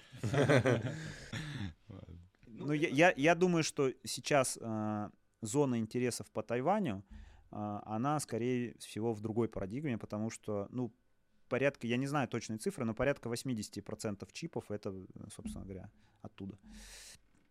Да, и если эти чипы, собственно говоря, перестанут производиться Китаем, если центром производства чипов станет не Китай, а, например, Соединенные Штаты, и а, себестоимость, а э, это изменится и мировая логистика поставки кремниевых подложек, то есть и газ-неон каким-то образом должен там изменить свои направления. Это логистика по сбыту готовой продукции в виде видеокарт. А, то есть совсем по-другому она будет происходить не через Тайвань, а вся инфраструктура, порты, а, это все проложено туда. То я не думаю, что видеокарты а, станут дешевле при переносе центра производства этих чипов. Возможно, они станут дороже. Да, и тут э, надо очень внимательно следить за ситуацией. Как Рейдалио любит, да? Меняющийся мировой порядок. The changing world order. Слушай, Леон, ты сегодня классно сказал, мне понравилось, что там многие говорят, там к халвингу привязка идет, но я полностью с тобой согласен. Причем тут халвинг вообще? Мне кажется, за все время не было, да, вот такой мировой какой-то сдвига, парадигмы, да, на базе чего там, когда там некоторые там блогеры, я ни в коем случае никого не осуждаю, да, вот там по индикаторам читает по теханализу, что должно быть, и такой думаю, блин, да если там сейчас Китай рванет все, там биток ушатают до десятки вообще там, эфир до 600. Ну, Ну, легко говоря, же может быть такое. Да, инфляция, собс- ну, как бы давит на доллар, процентную ставочку подни- поднимают, индекс доллара укрепляется, и мы видим текущий, текущее состояние рынка криптовалют, и не только криптовалют, и в том числе других а, каких-то валют, которые валяются на обочине по сравнению, ну, по- по- как бы рядом с долларом, по отношению к доллару. Не, ну там же еще есть, вот у нас был... С кем у нас был интервью? Какое? Макроэкономика. С Александром. Давай, Александр, ну я фамилию, да, забыл. А, вот он рассказывал, что, ну, он вообще, как сказать, ну, понятно, это его личное мнение, там очень булиш настроен по отношению к рынку крипты, там, до 10 триллионов.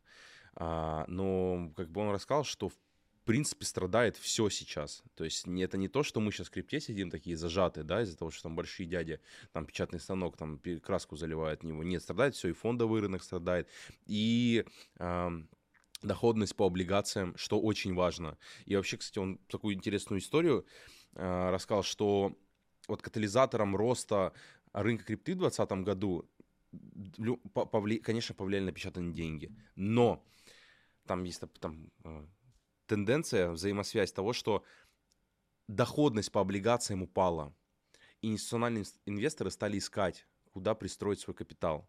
И вот в этот момент тут еще напечатались деньги, и они пошли в рынок крипты. То есть еще взаимосвязь с тем, что э, доходность других инструментов падает, она не растет, она где-то 30, где-то она не может перебороть э, инфляцию. Это тоже очень важно. Также касательно того, что большой институциональный инвестор, например, там, ну, большие конгломерат банков, да, там какой-то Citigroup, ну, инвестбанки, они накапливают биток. Вот история с Celsius была, да, они же там, а, не JP Morgan, а Goldman Sachs, да, они готовы были там с 20, ну, это как, как я прочитал, 20, 10, там, 20-30% скидкой выкупать а, активы Слышал эту историю. для накопления битка себе, для, для того, чтобы его в будущем предоставлять как инвестиционные продукты своим клиентам в секторе B2B. Ну, насколько я знаю, что Visa, MasterCard э, уже как года полтора разрабатывает шлюзы и какие-то банковские решения, которые будут поддерживать как валюту биткоин, биткоин кэш, эфир и еще... А, и лайткоин. Так-то? Покупаем эрго. Надо в этом побольше Надо, разобраться. надо разобраться, Не, ну, посмотреть. кстати, да. соотношение это лучше этот. второй Лучше как- актив. Не, второй какой там. Кон... Cortex.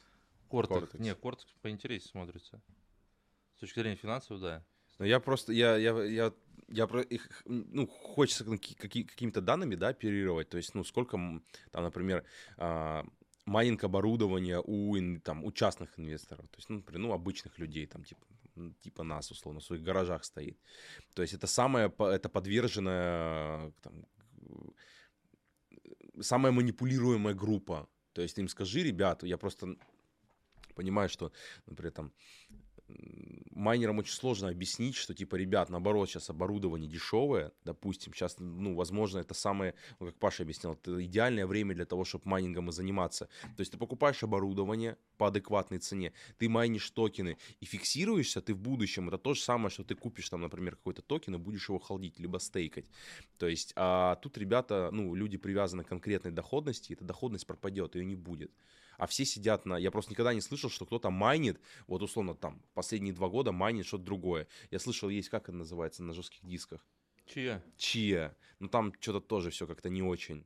Почему не очень? Нет, там Э, не очень, да. Не очень по доходу, ну как, м, как Покупать сам- по выгоднее, доходу, чем да. по Да, доходу майнинга, да. То есть сейчас просто, ну, уйдет... э, Ну, чья себя хорошо ведет, обратите внимание, при падении битка она, она не особо-то корректировалась. То есть, э, ну, неё- может, инсайдеры сидят. Не, она не... Ну, то есть мы тоже обращаемся... Кстати, да, очень на- интересно, Да, да, интересная чья метрика вот она идет именно в парадигме регулирования, то есть она вообще изначально а, Вот как Про- плавно про- перешли да, проект, проект, э, да, развивается в парадигме э, именно не ICO, а именно IPO. То есть, то есть они, ну, как бы, они более по жестким стандартам, то есть, грубо говоря, готовили, да, да, заходят сразу.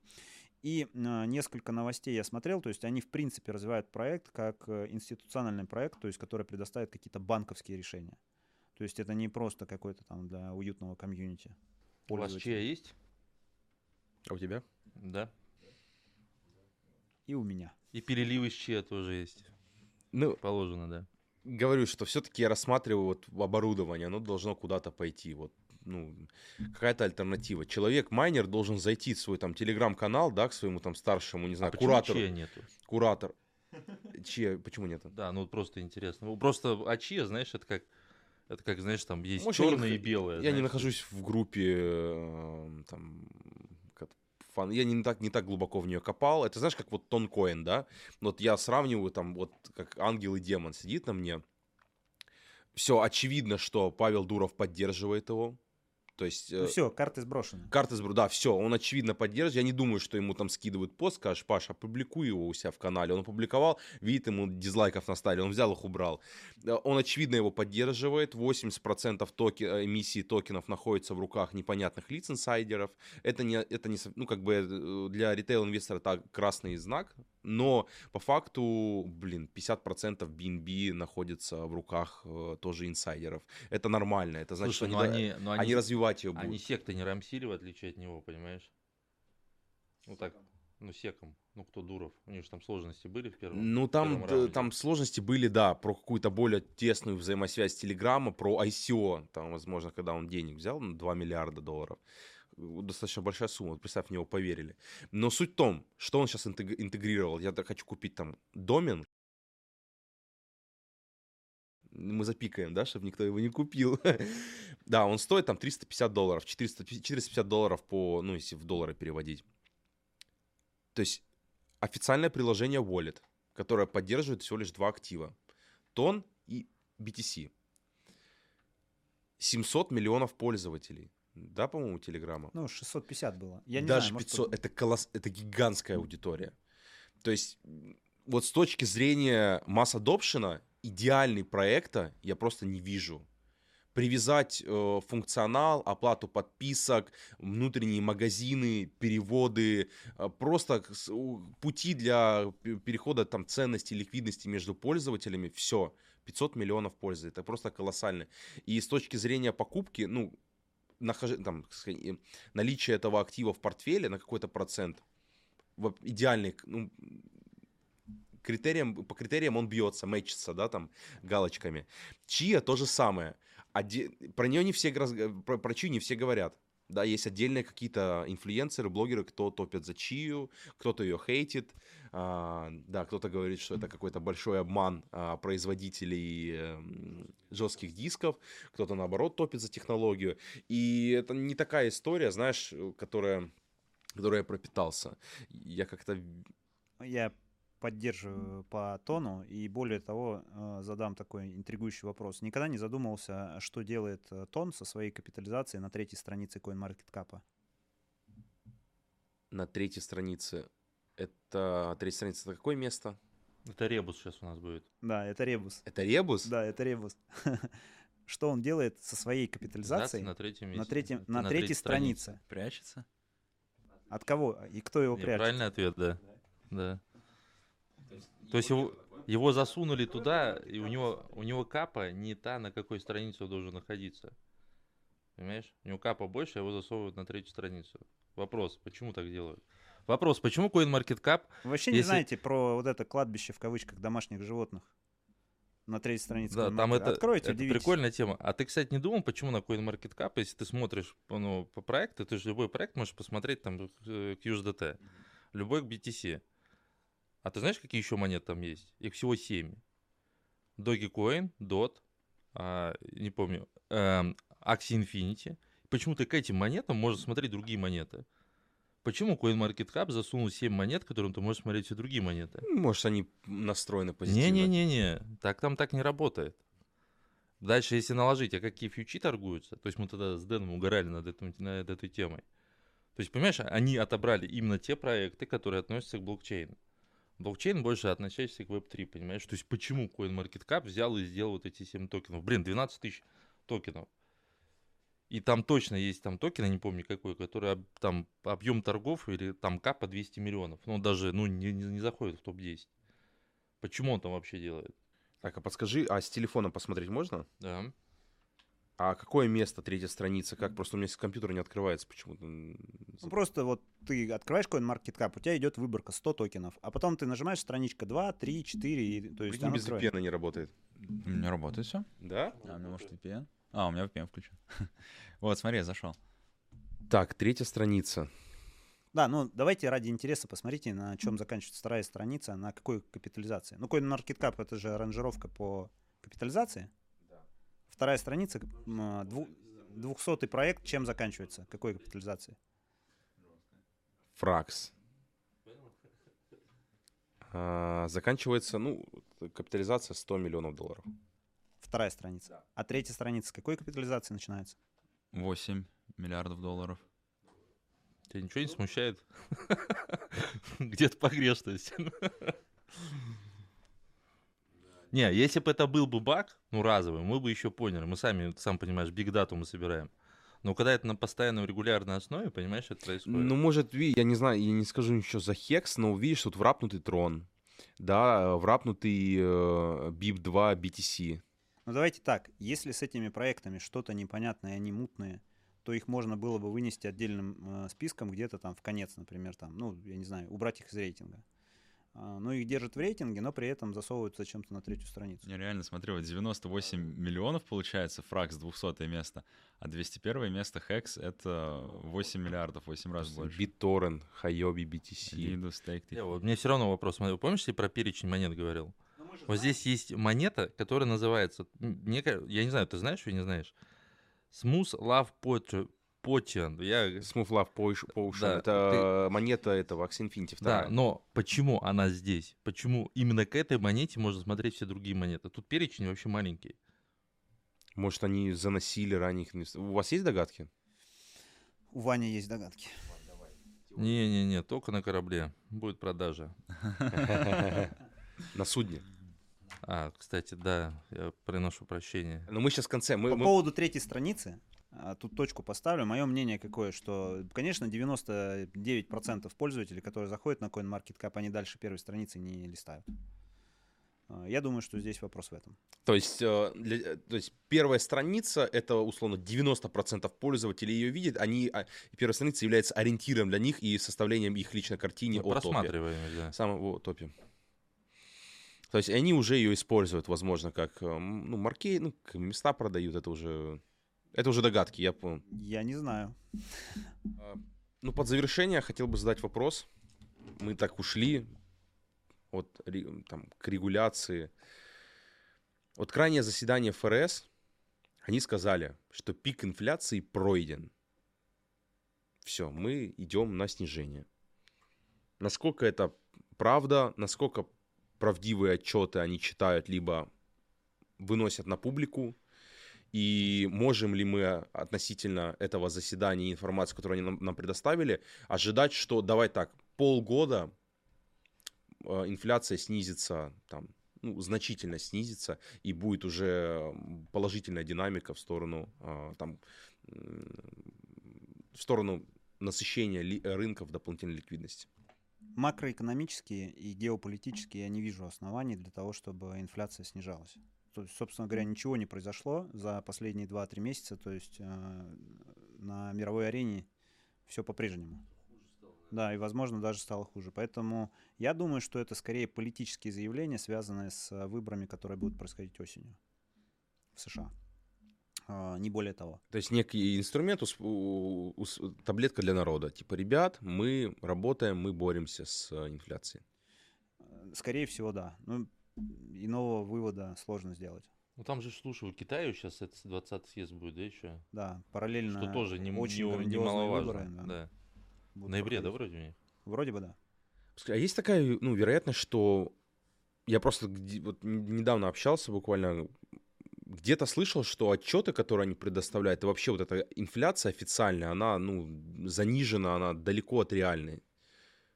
Мне сказали, что у них наоборот, как раз-таки в Штатах, они, у них очень много метрик, они их изучают, то есть у них все данные имеются, и как раз инфляция, которую они называют, она и является настоящей. Как ты это можешь прокомментировать? Я Были ли думаю, что там случаи? явно играют со статистикой. Где-то мне попадалась статья, что а, инфляция, метод расчета инфляции, который там 1980 года, если по нему а, мы бы считали, вот, по-моему, это весенняя статья была, инфляцию, то мы бы получили не 4% на тот момент инфляцию, в марте месяце, по-моему, это было, а 20%.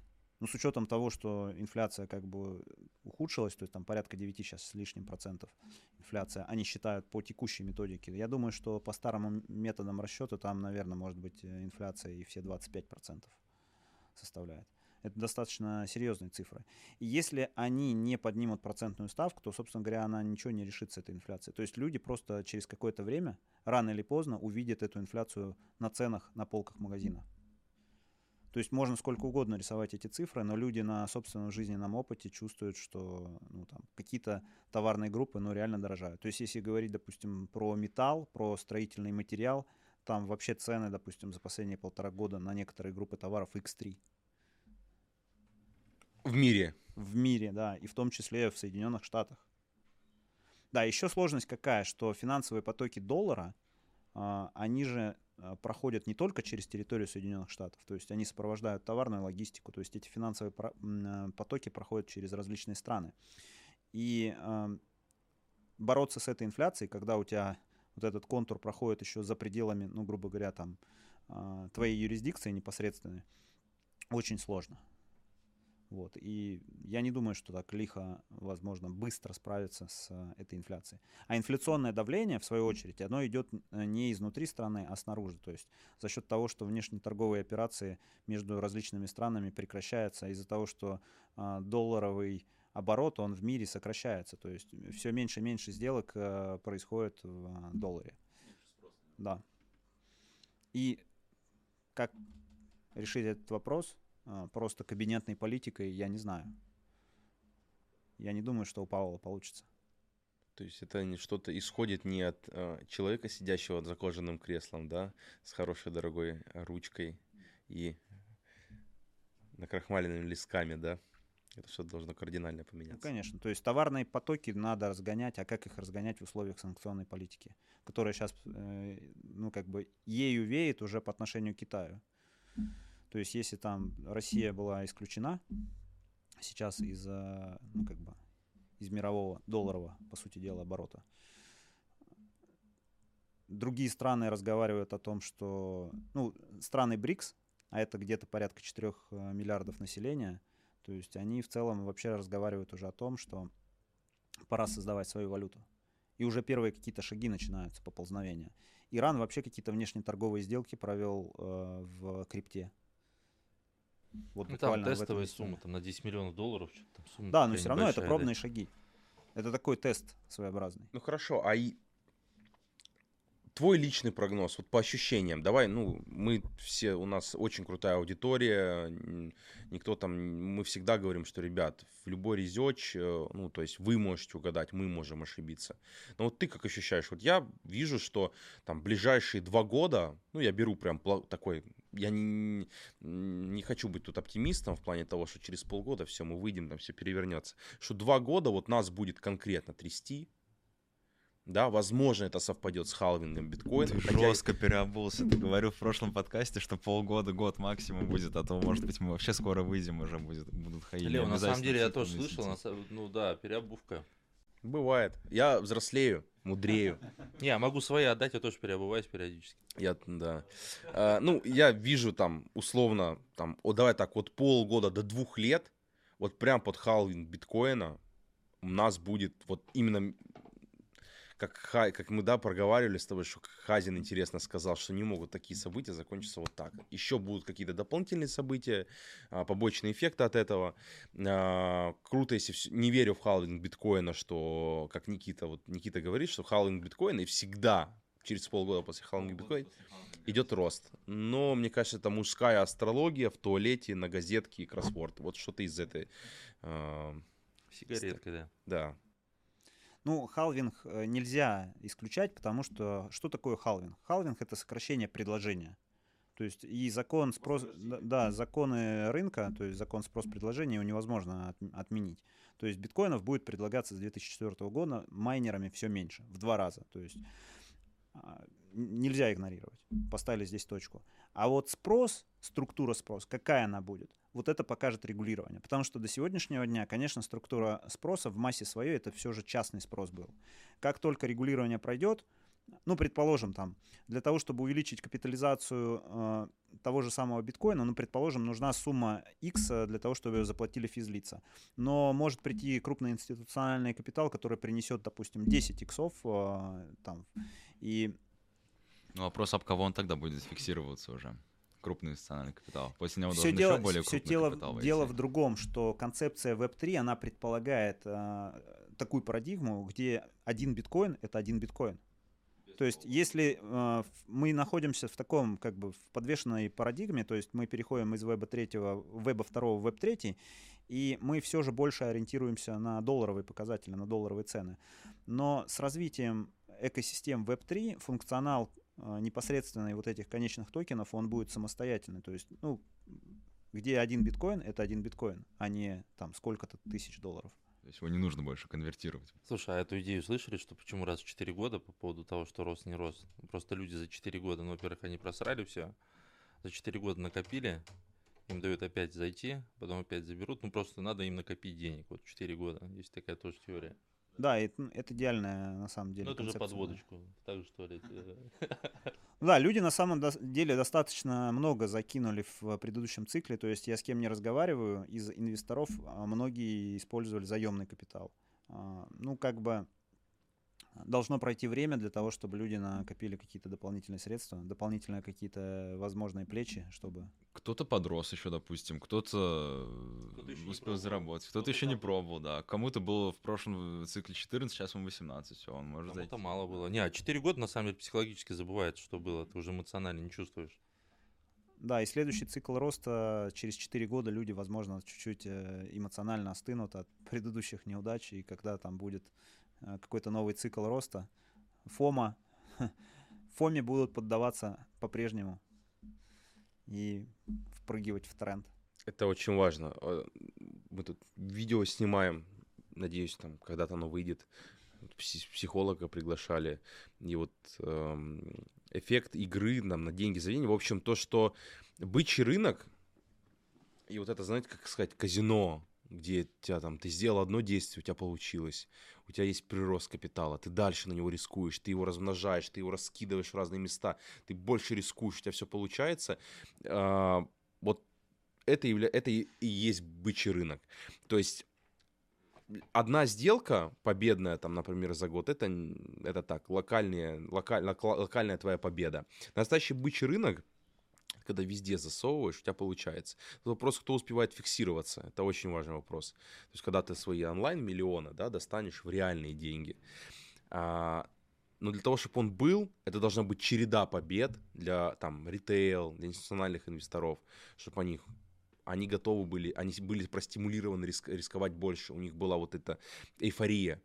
Потому что институциональный инвестор, может быть, там, который придет после регуляции, это там очень тертые, серьезные дяди, и те институциональные инвестора, которые были до них, типа там Free Arrows Capital, да, вот этих молодых ребят с университетов, со Стэнфордов, которые начали торговать, и просто так получилось, они были в нужное время, а, с нужными знакомствами, а, при аптренде глобальном, да, и вот, ну, так получилось, что у них там большие деньги под управлением оказались, хотя они также заигрались да, и все потеряли. И всех их стратегии про суперциклы, там, идеи, это все просто догадки, идеи и ничего больше. И потери, которые мы видим, а, они, ну, как сказать, возможно, эти вещи не будут повторять вот эти серьезные дяди.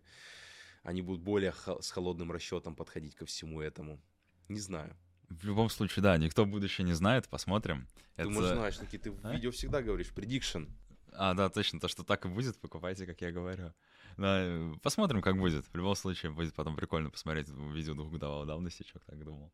На сегодняшний момент в уравнении есть одно неизвестное, огромное. Я уже о нем сегодня рассказывал, это регулирование. Как оно будет проходить, а, мы не, мы не можем это определить, то есть это очень сложно очень сложно догадаться. То есть если с другими метриками мы работаем на основе каких-то данных, да, то есть мы смотрим это как анализ больших данных, то по регулированию очень мало информации, и вся она доносится в виде каких-то слухов.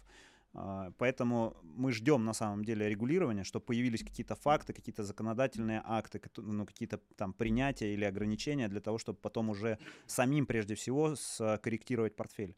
Потому что э, именно регулирование э, затронет структуру портфеля. То есть мы точно знаем, что первое, что мы сделаем после того, как карты сбросят по регулированию, это, конечно, при, причешем в порядок э, свои портфели. Потому что в этих портфелях появятся уже ну, конкретные четкие категории.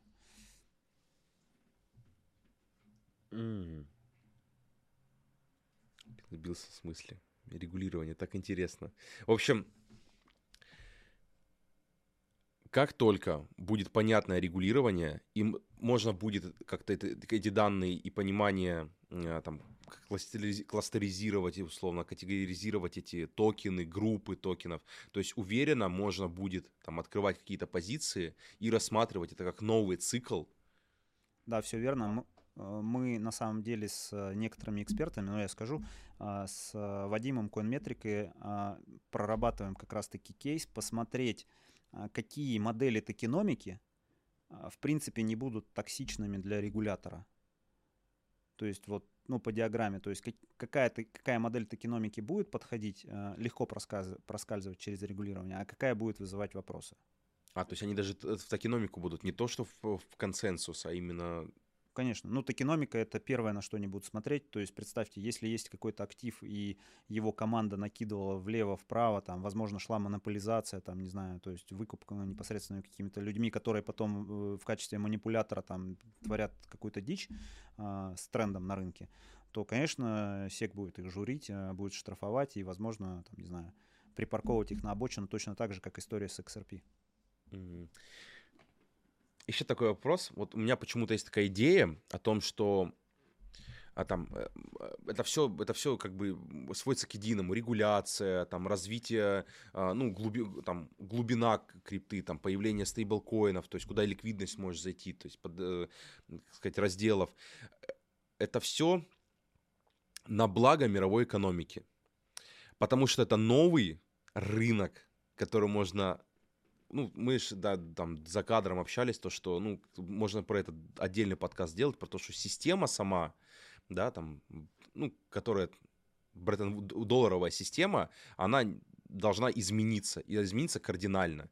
И она зависит всегда от э, сжатия экономики и от ее накачки. То есть от там какой-то разных видов политики, да, монетарной. И ты не думаешь, что новый рынок крипты, который, допустим, может, ну, давай чисто теоретически, там на протяжении там 30 лет стоит 100 триллионов долларов. Он нужен как вот место складирования вот этой ликвидности. С одной стороны, я с тобой соглашусь, но с другой стороны, я думаю, на этом рынке всегда найдется большая, ну, как, большая ниша для CBDC, а, которая, на мой взгляд, будет точно так же взаимодействовать с теми же самыми протоколами Web3 то есть которые на сегодняшний момент обкатываются на каких-то стейблкоинах, но а почему бы этим протоколом не взаимодействовать с а, тем же контуром CBDC? К тому моменту они будут оттестированы на котиках, то есть какие-то протоколы покажут, что они дырявые, какие-то надежные, а, потому что я не считаю, что у правительства найдется ну, столько много команд для того, чтобы разработать безопасные протоколы быстро, надежно, оттестировать их. А те протоколы, которые Web3 на сегодняшний момент уже давным-давно в полях тестируются пользователями, а, они уже и прошли какие-то там поверки смарт-контрактов. А, ну, они понятны уже, то есть люди уже к ним привыкли, а, а почему бы их не использовать? Я закидываю это в качестве гипотезы и вопроса такого риторического. Вот. Ответ э, каждый даст сам. Но на уровне техническом, то есть, а что есть э, например, USDC на сегодняшний момент. То есть, если этот токен, допустим, подкрепленный и обеспечен там, ну, разве что эмитент а, частный, но будет эмитент не частный, а будет государственный, там, с более серьезным обеспечением. То есть, это же дает возможность взаимодействовать с этими протоколами экосистем Web3. Конечно, дает. И для правительства это несет огромный интерес. Оставим концовку открытой, как в фильмах. А ты сам додумывай, выжил ли герой или нет.